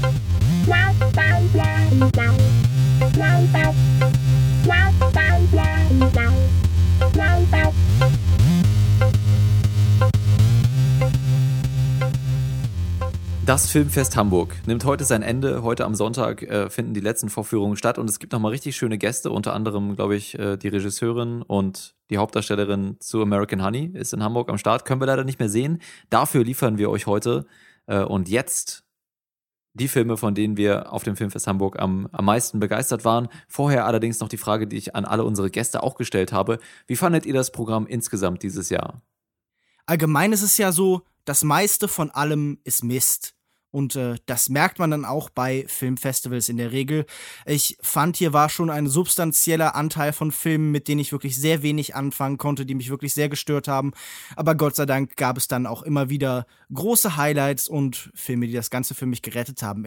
Mich hat vor allen Dingen ähm, wieder deutlich genervt, wie ein großer Teil so der äh, Arthouse-Ästhetik oft funktioniert. Also wir haben wirklich in diesem Jahr unheimlich viel Handkamera gesehen, Filme, die mehr so Momente aneinandergereiht haben, statt wirklich Szenen aufzubauen, relativ nüchterne Filme, viele Filme, die eben vor allen Dingen sich in Close-ups und so Nahaufnahmen, also in Close-ups und Nahaufnahmen ergangen haben. Unheimlich viel so Sozialpathos, es wurde unheimlich viel gelitten. Das, das scheint mir einfach alles ein bisschen befremdlich. Das scheint mir so die, ähm, in der Kunst, so die menschliche Existenz auf so wenige Aspekte runterzubrechen. Und da habe ich mir gedacht, es wäre schöner, wenn man mehr äh, formell experimentieren würde. Und ich glaube, die meisten Filme, die ich tatsächlich mochte, haben entweder mit diesen Elementen was Neues, Interessantes erzählt oder haben so eine ganz interessante eigene Form gefunden. Und was mich auch irritiert hat, wir hatten dieses Jahr sehr viele Filme, die in 4 zu 3 gedreht waren. So ein fast merkwürdig ja, nostalgisches Element. Aber ich, ich mochte es fast. Also ich habe es fast wieder so ein bisschen lieben gelernt auch, weil mir aufgefallen ist, wie schön eigentlich das Framing ist mit so 4 zu 3, weil mir immer nicht so ganz erschließt, warum oben und unten die Balken sein sollen, weil sie eigentlich wenig begrenzen. Und tatsächlich, wenn man das an den links und rechts begrenzt, dann hat man immer so, so was bisschen was Mysteriöses. Wo gucken die Charaktere gerade hin? Ja, was liegt dahinter? Das hat man bei den Balken oben und unten, dem, dem Postschlitz quasi, Letterbox, äh, nicht so wirklich. Und das äh, habe ich so ein bisschen lieben gelernt jetzt wieder auf dem Festival. Es ist ja auch so ein ganz bemühter Rückgriff tatsächlich. Also ich glaube, wir sehen hier wirklich in Teilen so alte Ästhetiken, die wieder aufgewertet werden, wo man äh, versucht, sich ganz klar zu distanzieren von dem, was eben Standard ist. Und also ich, ich, ich weiß nicht, Also ob du mir meinst, das ist ein gefällt. Gimmick vielleicht? Hm? Ein Gimmick? Ja, ach, das sicher auch. Also ich meine, wenn man zum Beispiel denkt an einen Film wie Scarred Hearts, wo äh, dann sogar die Ecken noch abgerundet werden, da hat man schon das Gefühl, das ist eine Möglichkeit, sich abzugrenzen. Aber insgesamt finde ich das halt durchaus interessant, dass mit Formaten so gespielt wird tatsächlich. Interessante Form, aber Lukas Markert, sag uns doch lieber was über die Filme generell. Wie war es denn für dich dieses Jahr? Ja, ich war dieses Jahr so ein bisschen enttäuscht. Ich fand letztes Jahr einfach besser, da waren ein paar mehr Highlights dabei. Dieses Jahr habe ich natürlich auch so eine ganze Handvoll, wo wir gleich dazu kommen, von Filmen, die mich sehr begeistern konnte. Aber wie Lukas gesagt hat, gerade diese Ausschussware, also diese kleinen Filme, diese Festivalfilme, die dann oft irgendwie nur dazu da sind, um dieses Programm von 160 Filmen oder wie viel es auch immer sind, zu füllen, die können einem ganz schön auf die Nerven gehen, wenn man die um 10 Uhr früh schaut und sie sind dann irgendwie so schlecht wie beispielsweise In the Blood. Und da muss man dann halt ein bisschen schauen. Ich bin normalerweise immer so der Meinung, dass ich möglichst viel mitnehmen will von einem Filmfestival, aber hier habe ich mir dann auch irgendwann gedacht, ja, wenn man jetzt von diesen Festivalfilmen mal einen verpasst, ist es nicht so schlimm, weil oft ist da halt dann einfach nichts dabei, was man unbedingt sehen muss. Insgesamt würde ich trotzdem sagen, dass Mhm. es irgendwie ein guter Jahrgang war, weil man doch auch eine ganz gute, ähm, ganz gutes Mischungsverhältnis hatte zwischen den verschiedenen Arten von Filmen. Was mich halt, glaube ich, am meisten frustriert und gestört hat, war, dass die großen Filme, die ich auch erwartet habe und auf die ich mich gefreut habe, auch dann tatsächlich in der Regel gut waren. Und so die Sachen, die ich abseits davon noch gesehen habe, diese, die, die waren dann in der Regel halt leider schwächer. Also es war ir- irgendwie in diesem Jahr für mich so kein Schatzsucher-Festival, sondern ähm, eins der erwartbaren Hits. Gut, aber ich würde sagen, wir können in unsere Top 5 vom Filmfest Hamburg reinspringen und beginnen. Ich, ich denke, wir gehen wieder reihum und beginnen natürlich mit dem Platz 5. Lukas Markert, warum beginnst du nicht mit deinem Platz 5? Hast du dich schon entschieden, welcher Film denn tatsächlich dort landen soll? Ja, mein Platz 5 äh, ist entschieden und zwar ist das The Ornithologist, ein Film, den wir relativ am Anfang des Festivals gesehen haben und wir eigentlich alle auch sehr begeistert waren. Es ist dieser bunte Trip durch den Dschungel, wo allerhand äh, merkwürdige und skurrile Dinge passieren. Ein Film, über den man sicher noch lange nachdenken kann, den ich auch irgendwann noch mal sehen will. Ich hoffe, äh, man kann ihn irgendwann mal äh, noch mal sehen. Also ich denke nicht, dass er in unsere Kinos kommt, aber äh, weiß auch nicht, vielleicht wird er bald irgendwie woanders released, äh, per VOD oder so, weil man muss den auf jeden Fall irgendwie nochmal sehen, um alles zu begreifen. Gleichzeitig aber auch ein Film, der ähm, sich gegen Ende so ein bisschen zieht, also man merkt den seine zwei Stunden Laufzeit an. Deswegen habe ich ihn jetzt nur auf die fünf gesetzt, aber trotzdem ein Highlight, weil ich Mhm. auch nicht wirklich wusste, was ich bei dem Film zu erwarten hatte und dann doch sehr positiv überrascht war. Für mich war es auch ein Film, der ein bisschen aus dem Nichts gekommen ist. Ich hatte den nicht so richtig auf dem Zettel vorher und war dann auch sehr angetan aufgrund ähm, einfach seiner Kreativität und dieser absurden und grotesken Erfahrungen, dieser Begegnungen und äh, auch, auch der Poesie in den verschiedenen Bildern, ja, vielleicht im Vergleich zu einem Film wie Reste Vertikal, den Vergleich haben wir ja schon das ein oder andere Mal gezogen, äh, hat er mir einfach besser gefallen, weil die Bilder mich mehr beeindruckt haben und das Ganze eine, eine Geschichte, die man sich definitiv auch nochmal ansehen kann, um die ganzen ähm, kleinen Nuancen, die der Filmemacher hier in die Bilder bringt, auch nochmal wirklich zu, zu begreifen und das auf die Geschichte, äh, im Rahmen der Geschichte zu interpretieren. Hat es für mich nicht ganz in die Top 5 geschafft, aber ich bin froh, dass du es nochmal erwähnt hast. Tatsächlich passt das sehr gut, denn auch äh, meine Nummer 5 ist The Ornithologist. Ähm, ein Film, der mich wirklich fasziniert hat, vor allen Dingen, der so in der Beschreibung auch relativ schwer zu greifen ist. Ich mochte, wie hier mit dem Selbstreflexiven gespielt hat, wie sich der Regisseur in vielen Bildern selbst in Szene setzt, wie immer wieder verschiedene Genres anklingen, also ähm, zu, zum Teil äh, auch diese ganz starken Metabezüge. Man hat die ganze Zeit auch das Gefühl, durch die Filme anderer Regisseure zu laufen. Es ist ein unheimlich verspielter, lustvoller Film auf jeder Ebene. Und ähm, davon wünsche ich mir wirklich mehr auf Festivals. Ja, wenn euch äh, der Film noch mehr interessiert, dann hört gerne unsere, in unsere erste Folge rein. Da besprechen wir den Film zusammen mit äh, Konrad von Cinema Forever. Äh, mein Platz 5 ist ein Film, von dem ihr weniger begeistert wart. Graduation, der sich den Preis für die beste Regie in Cannes mit, mit Olivier Assayas geteilt hat. Äh, der Film von Christian Mungio. Und ähm, ja, wir haben über den Film schon ge gesprochen. Für mich ist das ein sehr runder Film über ähm, Korruption in Rumänien, über das Familienbild und das Frauenbild in Rumänien. Es ist ein Film, der, äh, finde ich, einen sehr schön ambivalenten Protagonisten in seiner Geschichte hat und ähm, ein Film, der auch nicht eben dieser typische osteuropäische Leidensporno ist, sondern sich auch immer wieder in witzigen Momenten ertappt und ein Film, der auch auf der metaphorischen Ebene gut funktioniert und deswegen mein Platz 5, Graduation. Lukas Markert, Platz 4. Auf meinem Platz 4 bin ich immer noch ein bisschen unentschlossen. Zum einen hat mir sehr gut natürlich Paul Verhovens L gefallen, den ich jetzt am letzten Tag noch gesehen habe und der mich immer noch so ein bisschen fraglos zurücklässt, weil er einfach so ein hohes Tempo hat, der hat so eine hohe Motivdichte und ich habe es immer noch richt nicht richtig geschafft, den Film zu greifen, aber er ist auf jeden Fall sehr faszinierend und er ist tief abgründig und trotzdem noch sehr lustig. Auf der anderen Seite mochte ich auch Dark Knight, den wir gerade besprochen haben, sehr gerne. Und deswegen würde ich einfach diesen Platz hier aufteilen auf diese beiden Filme. Also wirklich. Frechheit. Schummelei. Lukas Bawenschik, belehre ihm eines Besseren und widme deinen Platz 4 einem einzigen Film. Genau, und äh, zwar handelt es sich um Kelly Reichardts Certain Women, ein Tryptychon über, ja, äh, drei Frauen, äh, gespielt von äh, Laura Dern, Kristen Stewart, Lily Gladstone und äh, eben in einer Geschichte dann für sich allein eben auch Michelle Williams. Ja, eine, eine Geschichte in drei Teilen über äh, Amerika, über das ländliche Amerika, über die Aufteilung des ländlichen Amerikas in verschiedene Abstufungen und über Menschen, die sich jeweils nach der Stadt oder dem Land sehnen. Ähm, Geschichten von starken Frauen, die ihren eigenen Weg gehen, so klischeehaft das klingt, aber dabei haben auch gerade durch ihre Rolle immer wieder auf Probleme stoßen. Ein unheimlich dichter, erzählender Film, der ähm, sehr viel dadurch ausdrücken kann, wie eben die Hintergründe gestaltet sind, der sehr unterhaltsam und gut gemachte Dialoge hat und der für mich einfach von so einer schönen Sehnsucht durchzogen war ähm, wahrscheinlich das angenehmste Amerika-Porträt, das ich in diesem Jahr gesehen habe. Und es gibt einen Corgi, der durch den Schnee tanzt und rennt und das ist natürlich äh, meisterlich. Unglaublich süßer Hund. Äh, ja, schön, dass du den Film nochmal erwähnt hast. Wäre mein Platz 7 gewesen, hat es nicht ganz reingeschafft. Mein Platz 4 ist der eben besprochene Suntan, der griechische Film. Ähm, ja, wir haben ja eben schon darüber geredet. Für mich ein schöner Coming-of-Age-Film mit, äh, mit einer Thriller-Note, mit einer Eskalation am Ende, mit lustigen Momenten am Anfang und auf der Mitte und vor allen Dingen auch mit einem für mich metaphorischen beziehungsweise politischen Wert.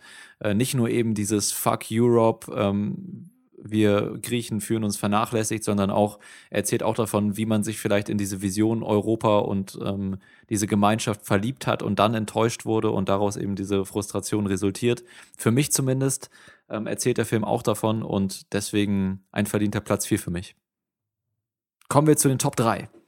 Auf meiner Platz 3 ist einfach das Ende der Welt von Xavier Delors. Ich glaube, er ist der einzige Regisseur, der so einen crappigen Soundtrack, so einen Pop-Soundtrack so verpacken kann, dass er funktioniert. Und ich glaube, ich werde den Ohrwurm nicht mehr los dieses Jahr und deswegen ganz klar auf der Platz 3. Ein Film, der mich nach diesem ganzen negativen Kritiken, die aus Cannes kommen, doch sehr überrascht hat. Ich finde, es ist ein, es ist ein gelungener Film, es ist auf keinen Fall sein schlechtester Film und ein Film, den man sich sehr gut anschauen kann, wenn man seine vorherigen Filme mag. Ja. Und dem würde ich mich sofort anschließen. Auch bei mir ist auf Platz drei einfach das Ende der Welt ich habe zuerst mit mir gehadert und hatte das Gefühl, gewisse Sachen haben hier so einen Automatismus bekommen. Dolan spielt hier nur noch sein Programm ab. Aber ich glaube, letztendlich ist er vor allen Dingen in den Figurenkonstellationen, in der Art, wie er seine Schauspieler führt und in der Art, wie er eben, ja, so literarische Elemente einfließen lässt. Also dieser Madelenehafte Moment, dieses Proustsche, das hier anklingt und dieses Nebeneinander von Hoch- und Popkultur, die so ineinander fließen und E und U-Kultur auf einmal zu Ü oder EU-Kultur machen. Das hat mir wirklich sehr gefallen. Und natürlich kann man dem hier so eine formale Beschränkung irgendwie vorwerfen, aber ich glaube, dass gerade durch dieses nah an den Figuren kleben, an dieses ähm, enge Bildrahmen schaffen, hier sehr eine große äh, Freiheit gewonnen wird darin, wie man eben von seinen Figuren erzählt. Also mir hat einfach das Ende der Welt sehr gut gefallen. Ein Film, der so mit so Stilistiken des Indie-Kinos der Gegenwart spielt, aber ihnen so eine ganz eigene Note aufbringt. Und ähm, was Lukas hier gesagt hat, ja, niemand hat so wundervoll schlechten Geschmack wie Xavier Dolan. Ja, ich habe den leider nicht gesehen. Ich werde den wahrscheinlich dann zusammen mit unseren Zuhörern gegen Ende des Jahres, einfach am Ende des Jahres sehen. Äh, mein Platz drei hingegen ist ein Film, ich weiß nicht, ob er später nochmal bei euch in den Listen auftaucht, ich vermute fast schon, nämlich Yourself and Yours von Hong Sang-so.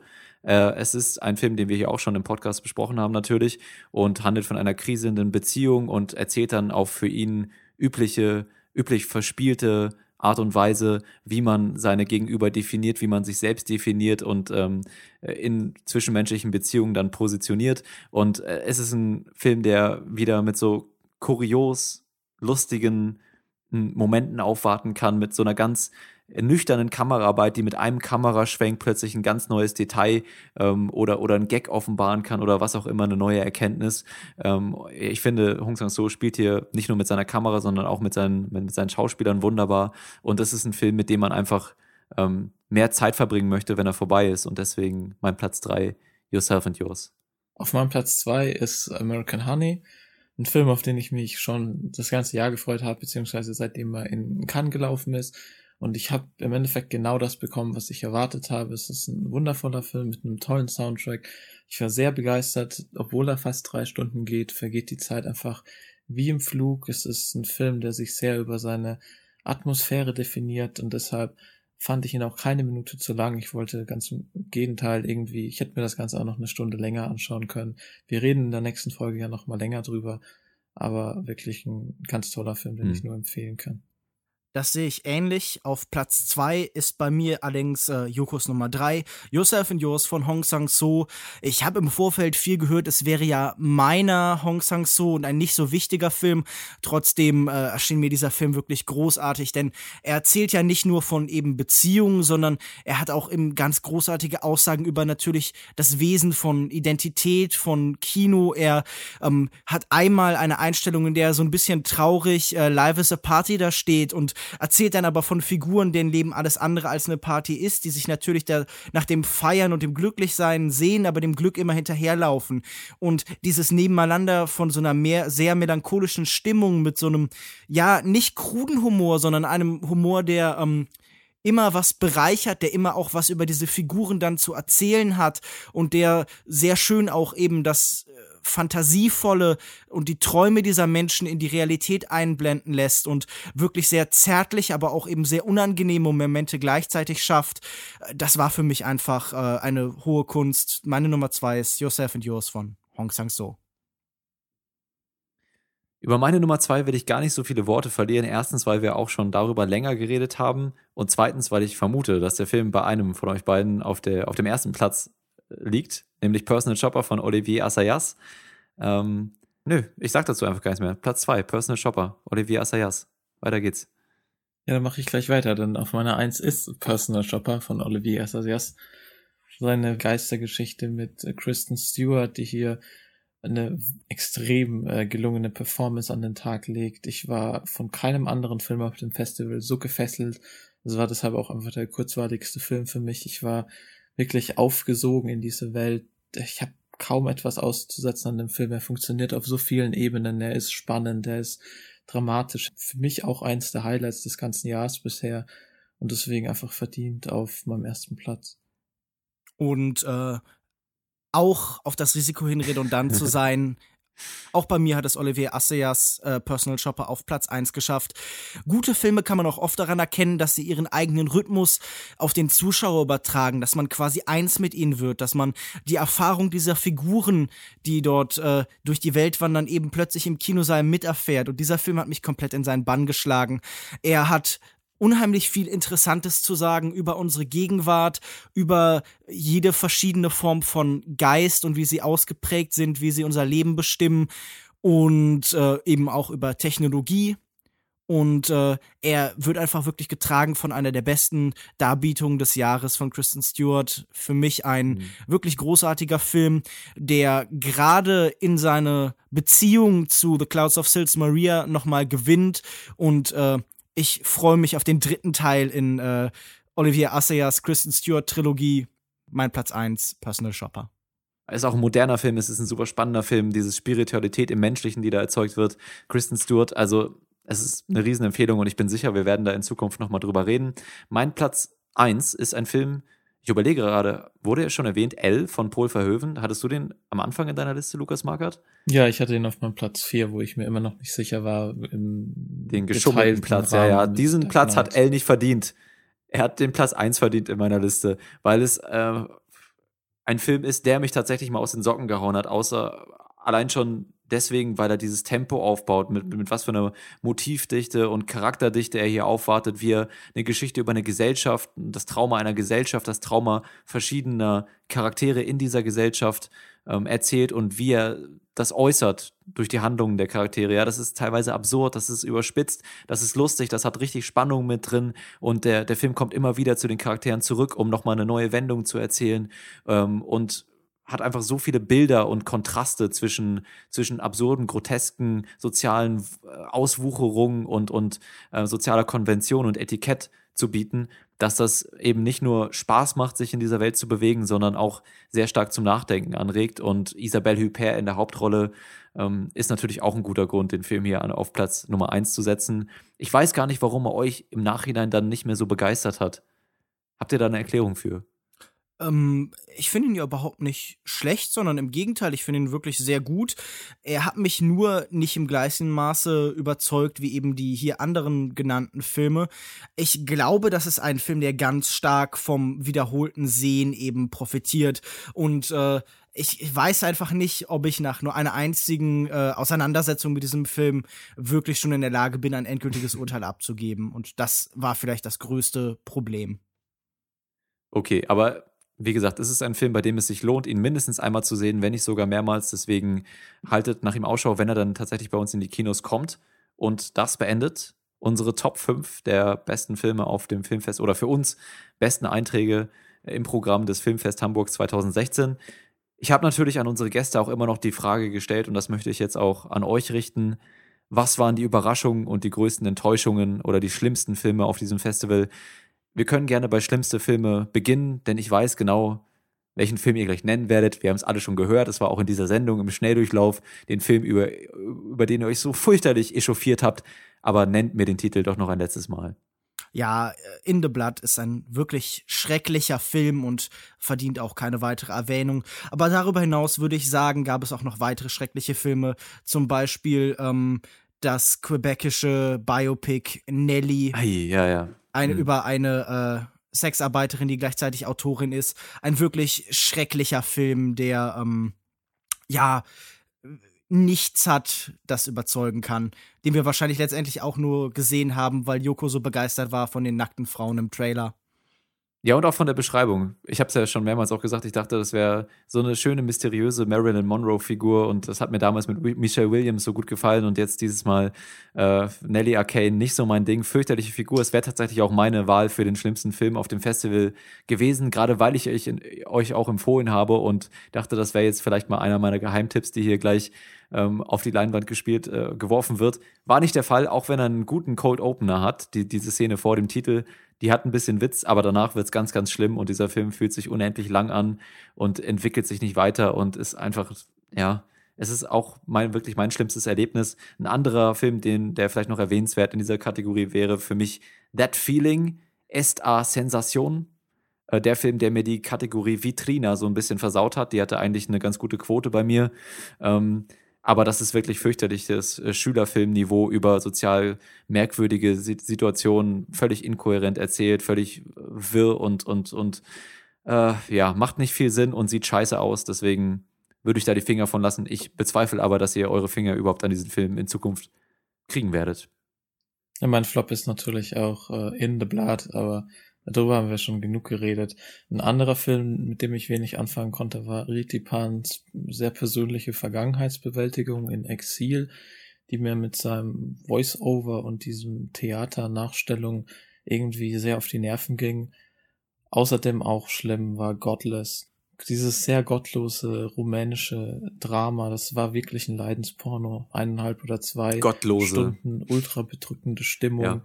Optisch noch so auf äh, sehr Arthouse getrimmt, als wäre es was Besonderes mit diesen mega Close-ups und so Mhm. diesen unschärfe Spielereien. Also ein Film, den man sich nicht anschauen sollte, außer man ja leiden.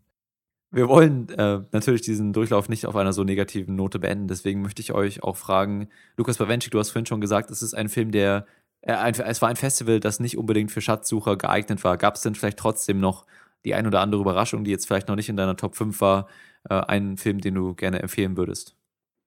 Auch auf das Risiko zu negativ zu klingen. Nein, tatsächlich hat mich kein Film positiv überrascht. Es gab dann höchstens Enttäuschungen. Ja, bei mir ist das fast ähnlich. Vielleicht liegt es einfach daran, wenn man sich vorher dann doch schon sehr ausführlich über die Filme äh, informiert und man ungefähr weiß, was man zu erwarten hat.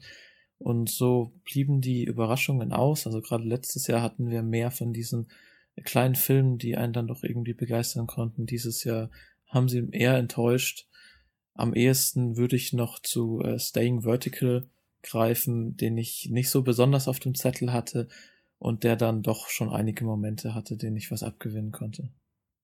Gut, äh, so viel also mein kläglicher Versuch, diese Episode auf einem positiven Punkt zu beenden irgendwie. Dann äh, obliegt es wahrscheinlich mir, das zu tun. Ich äh, habe ja eben schon davon gesprochen, dass mich die Sektion Vitrina, also äh, Filme aus Spanien, Portugal oder Lateinamerika, sehr überzeugt hat, bis eben auf den einen Eintrag, den ich äh, gerade zerrissen habe. Aber ein Film, der mir gut gefallen hat aus der Kategorie, war unter anderem Epitaphio oder Epitaph. Ähm, ein Film, über den wir auch ganz kurz im Schnelldurchlauf geredet haben, handelt von einer Gruppe von drei Leuten, die im 16. Jahrhundert in Mexiko einen Berg erklimmen möchten, weil sie als Eroberer aus Spanien nach Mexiko gekommen sind und äh, diesen Berg unbedingt erklimmen müssen äh, nach äh, Order ihres, ihres äh, Herrschers. Und es ist äh, ein sehr meditativer Film, ein Film mit tollen Bildern, der mit einer Handvoll Schauspielern und, und äh, einer tollen Location überzeugen kann und auch eine Geschichte über tatsächlich den Imperialismus äh, erzählt. Nicht über den amerikanischen Imper Imperialismus, aber über den spanischen dann eben. Also wäre vielleicht auch ein, ein Film für dich, Lukas Bawenschik. Und so eine Bergsteigergeschichte einfach mal in einem Setting, das man, mit dem man noch nicht so vertraut ist. Deswegen das vielleicht meine kleine Perle auf dem Festival. Ansonsten beenden wir damit unsere Berichterstattung vom Filmfest Hamburg 2016. Ganz positiv erwähnen möchten wir natürlich nochmal unsere ganzen lieben Kollegen und, und äh, Freunde, die wir auf dem Filmfest Hamburg begrüßen durften oder beziehungsweise getroffen haben. Ja, also äh, solche Leute wie Hardy oder, oder Michael von noch einem Film, Lukas Bawenschik. Ähm, du hast dich auch immer sehr, sehr engagiert mit sehr vielen Leuten unterhalten und hast Kontakte geknüpft. Ja, es ist natürlich eine große Freude, alle hier aus der Branche oder aus dem Internet, die man so über sozialen Netzwerken so vage kennt, dann plötzlich manifest vor sich zu haben. Und ja, das ist tatsächlich sehr, sehr schön. Denn ich glaube, ähm, ich habe das auch schon mal einmal gesagt, das Schönste an Filmfestivals sind neben Filmen vor allen Dingen eben auch dann Menschen. Genau, auch nochmal äh, bedanken wir uns natürlich bei Konrad, der in der ersten Episode mit dabei war. Du warst auch in einigen seiner Videos mit dabei, auch mit der Filmlöwin Sophie Rieger. Also viele nette, kompetente Menschen, die auch auf Filme stehen und das sind ja eigentlich die schönsten Menschen, die es überhaupt so gibt. Und mit diesen Worten verabschieden wir uns aus dieser Episode und vom Filmfest Hamburg 2016. Es hat doch trotzdem Spaß gemacht und falls ihr eure Erfahrungen von dem diesjährigen Festival in Hamburg oder von anderen Festivals uns mitteilen möchtet, dann könnt ihr das natürlich tun auf unserer Webseite in den Kommentaren, per E-Mail an feedback at longtake.de oder auch über unsere Social Media Accounts wie longtake.de auf Twitter oder facebook.com slash longtakepodcast. Gerne auch eure Meinungen zu allen Filmen, die wir hier besprochen haben, in der Retrospektive gerne nochmal posten, falls ihr die dann schon gesehen habt oder sehen werdet.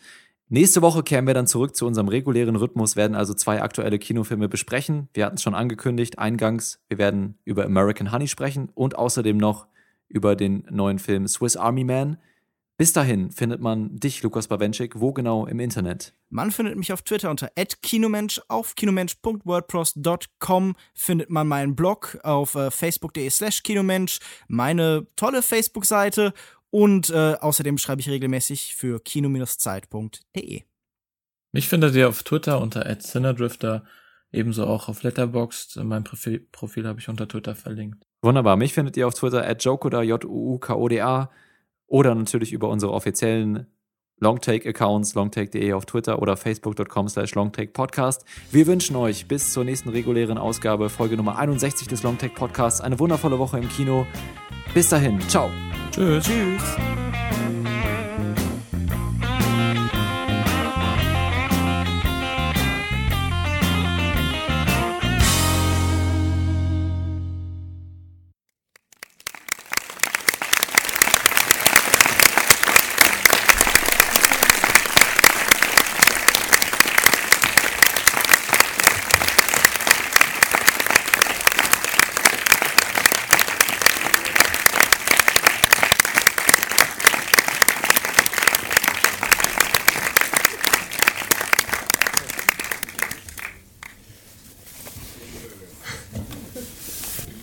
Congratulations. Um, we have two microphones here, and one is for you. And uh, now I hand one over to you with the question How did you. Because when I introduced Agiris in the beginning, I didn't tell you the whole truth. He's not only the director, He's also the producer, and he's also the screenwriter, the co-screenwriter of this film. So, how did this idea came up? Actually, I'm the co-producer and the co-writer. Uh, it's only the directing credit that it's all mine. Uh, how did this whole idea come up? Oh, that's a big one. Uh, actually, I, I'm going to this place since I was a kid, like since my teenage years, and I, I always wanted to do something there. It's an island which is kind of dedicated to the pleasures. Uh, it's one can say a hedonistic place, and I was, you know, what I like to do is, you know, to observe the people and sit down and make my own stories in my head about each one of them. So I found out that there's so many people in this island that although it has this hedonistic aura and everything, uh, there are people that you know do not really have access to pleasures because that's the way they are. And then I read this book by Michel Houellebecq that he, this guy divides the people. You know, it's he said that there's a new means of differentiation of people. It's not only rich and poor, blah blah blah it's also the people that have access to the pleasures and the ones that don't. And then I started thinking about it, and uh, I thought of making a story about a guy that doesn't have access to the pleasures, but he has full access to uh, to the flesh, to the actual bodies of the people. Uh, being the doctor of an island uh, like that. So that's how it started developing and then I started, you know, thinking about it. And then one day I said, I said, okay, I'm gonna sit down and write it. I called a friend of mine. He was in Berlin editing his film, and we wrote it in like ten days through Skype. We're writing both of us like and every day, every night we're calling each other like, what did you write? I wrote this. Ah, nice, great, and I put this in, and so we did it like that. And then we decided to go and shoot it after a couple of months. That's the way I like to do things, like kind of quick. So, between the how, how many versions of the book did you have? That was a yeah, actually one, and I, I, it's not really a, a, a, book like a like a um, script like the ones you usually read. I, I I don't write dialogue. I don't like writing dialogue, and I don't like telling the actors what to say. Uh, so it's mostly like description of the scene, like the guy goes to the grocery store to buy this, and the grocery guy gives him a hard time because this. Uh, and then I sit down with the actors and we develop the dialogue and we rehearse it and we do it again and again and then we go to the shoot and they're all ready for, you know, and we do a couple of takes and that's it. Uh, I don't really like writing dialogue and that's quite important for me. Yeah. Yeah. And so the, the time between the, the world premiere was in January in Rotterdam? It was, uh, yeah, early February, late January, something like that. And the, the, the first idea, which you just described, that was how many years did it take Uh, like one and a half. Yeah, but uh, we took our time in post production. Uh, we've been editing because yeah, first we shot the summer thing, and then we had to wait for four or five months, and then we went to shoot the beginning of the film, which is the winter. Um, and we shot it in Crystal Mass time in, in the same island, which was totally different because it was like, you know, 100 people there, while in the summer it was like 12,000 people. It, it's getting really, really packed. It's crazy in, in August. It's, it's very funny. You should go there. Uh, yeah. And yeah, we took our time in post production and with Napo, and Napoleon, the editor, who's here. Hi, Napo. Thank you very much. Uh, since he lives in London, we, we worked for two months and then uh, he went back. I shot the winter things and then he came for another two months. So we didn't really, because you, when you finish shooting, you don't really have to rush. I mean, I hate it when I have to, to rush because of this festival deadline or whatever. I mean, we did it, you know, the way we, we took the time we needed. And yeah. So the magic for your question is that someone needs to raise his hand or her hand. Otherwise, we won't recognize that you have questions. Perfect. I will be with you in a second.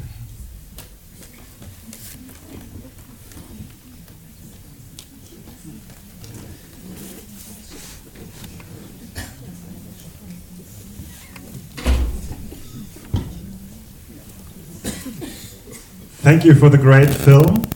Thank you. And um, I have a question. The film did have an open end, but I'm sure that you did write whatever happened to the doctor afterwards. So, what was the end you had planned in the first place? Yeah, actually, that's the that's the end of the film. I'm, I'm kind of weird with these things because uh, I don't really care what happened before the film started and what happens after. That's why you don't get so many information about uh, these guys, these characters' life and what was it like before. Just a very, very few, just to keep the story going. So yeah, I don't, I don't really care what happens after. The thing is that he changed as a character in the film. Uh, he went on to do the like craziest thing that one might imagine.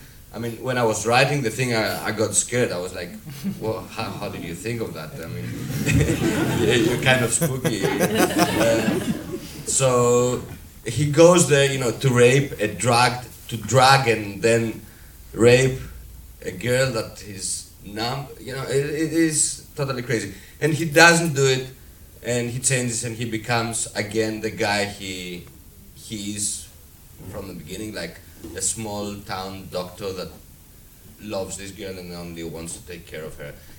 I mean, he's doing it the way in the very. Uh, it's gonna sound funny, but it's a very optimistic film to me.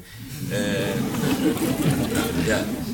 So, yeah, I, I don't know if I really answered your question. We have, a, we have another one. Hi. I really enjoyed the film as well. Thank you very much. Um, how's how's life changed on the island? Has it changed a lot since you you said you you were going there since your childhood? Has it become more hedonistic? Uh, yeah, it changed a lot. It's uh, it used to be when I was a kid.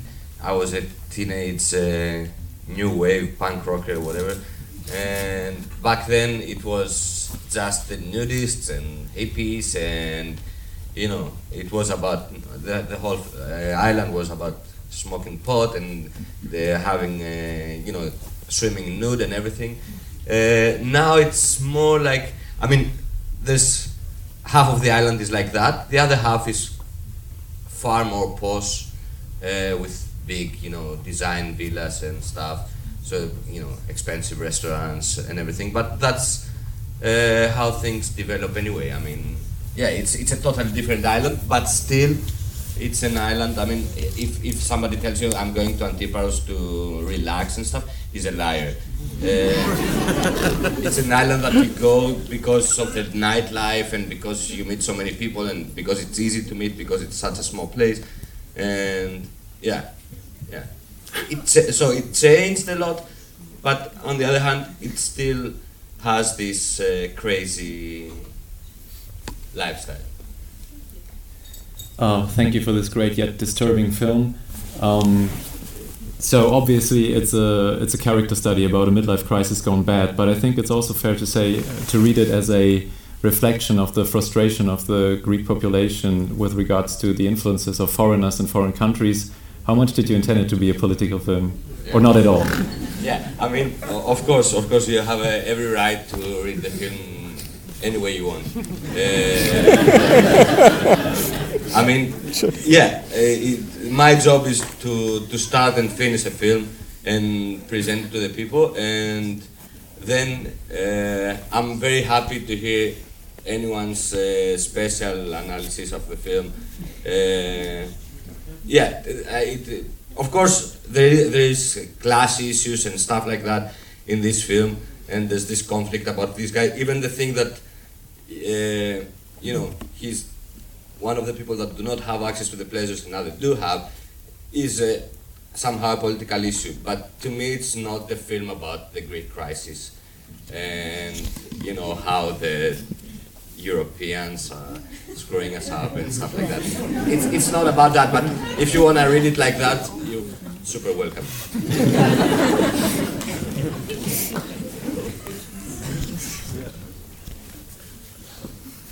So, can you? This is your third, My third. feature-length film, and you are also doing advertisements Yes.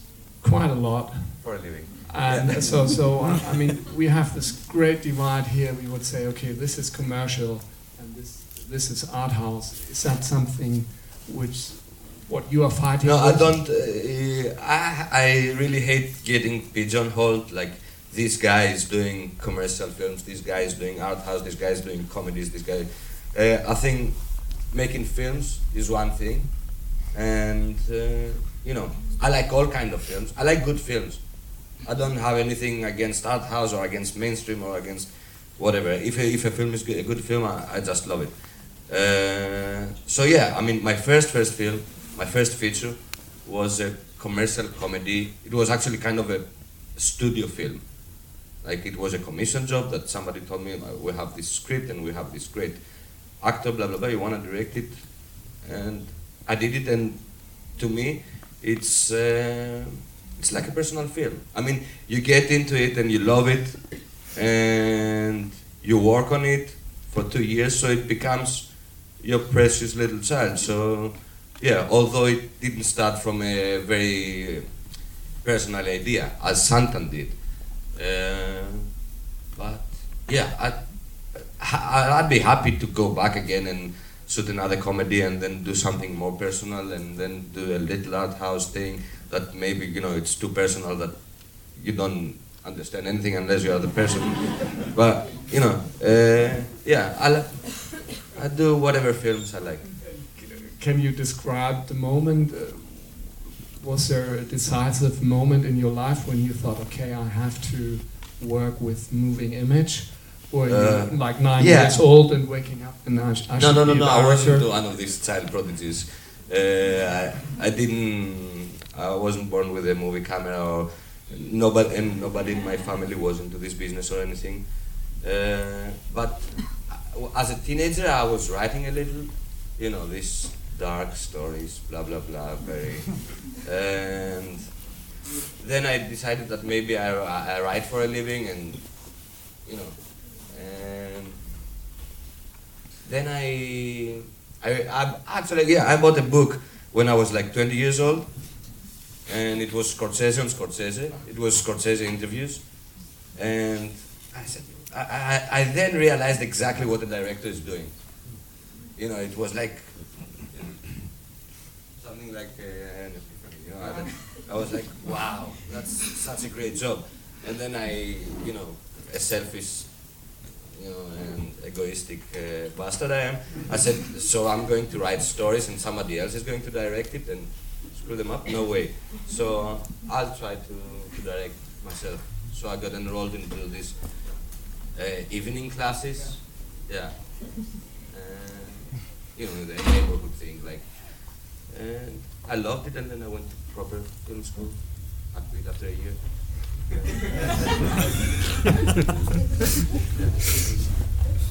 Yeah, we, we can continue this discussion outside the cinema.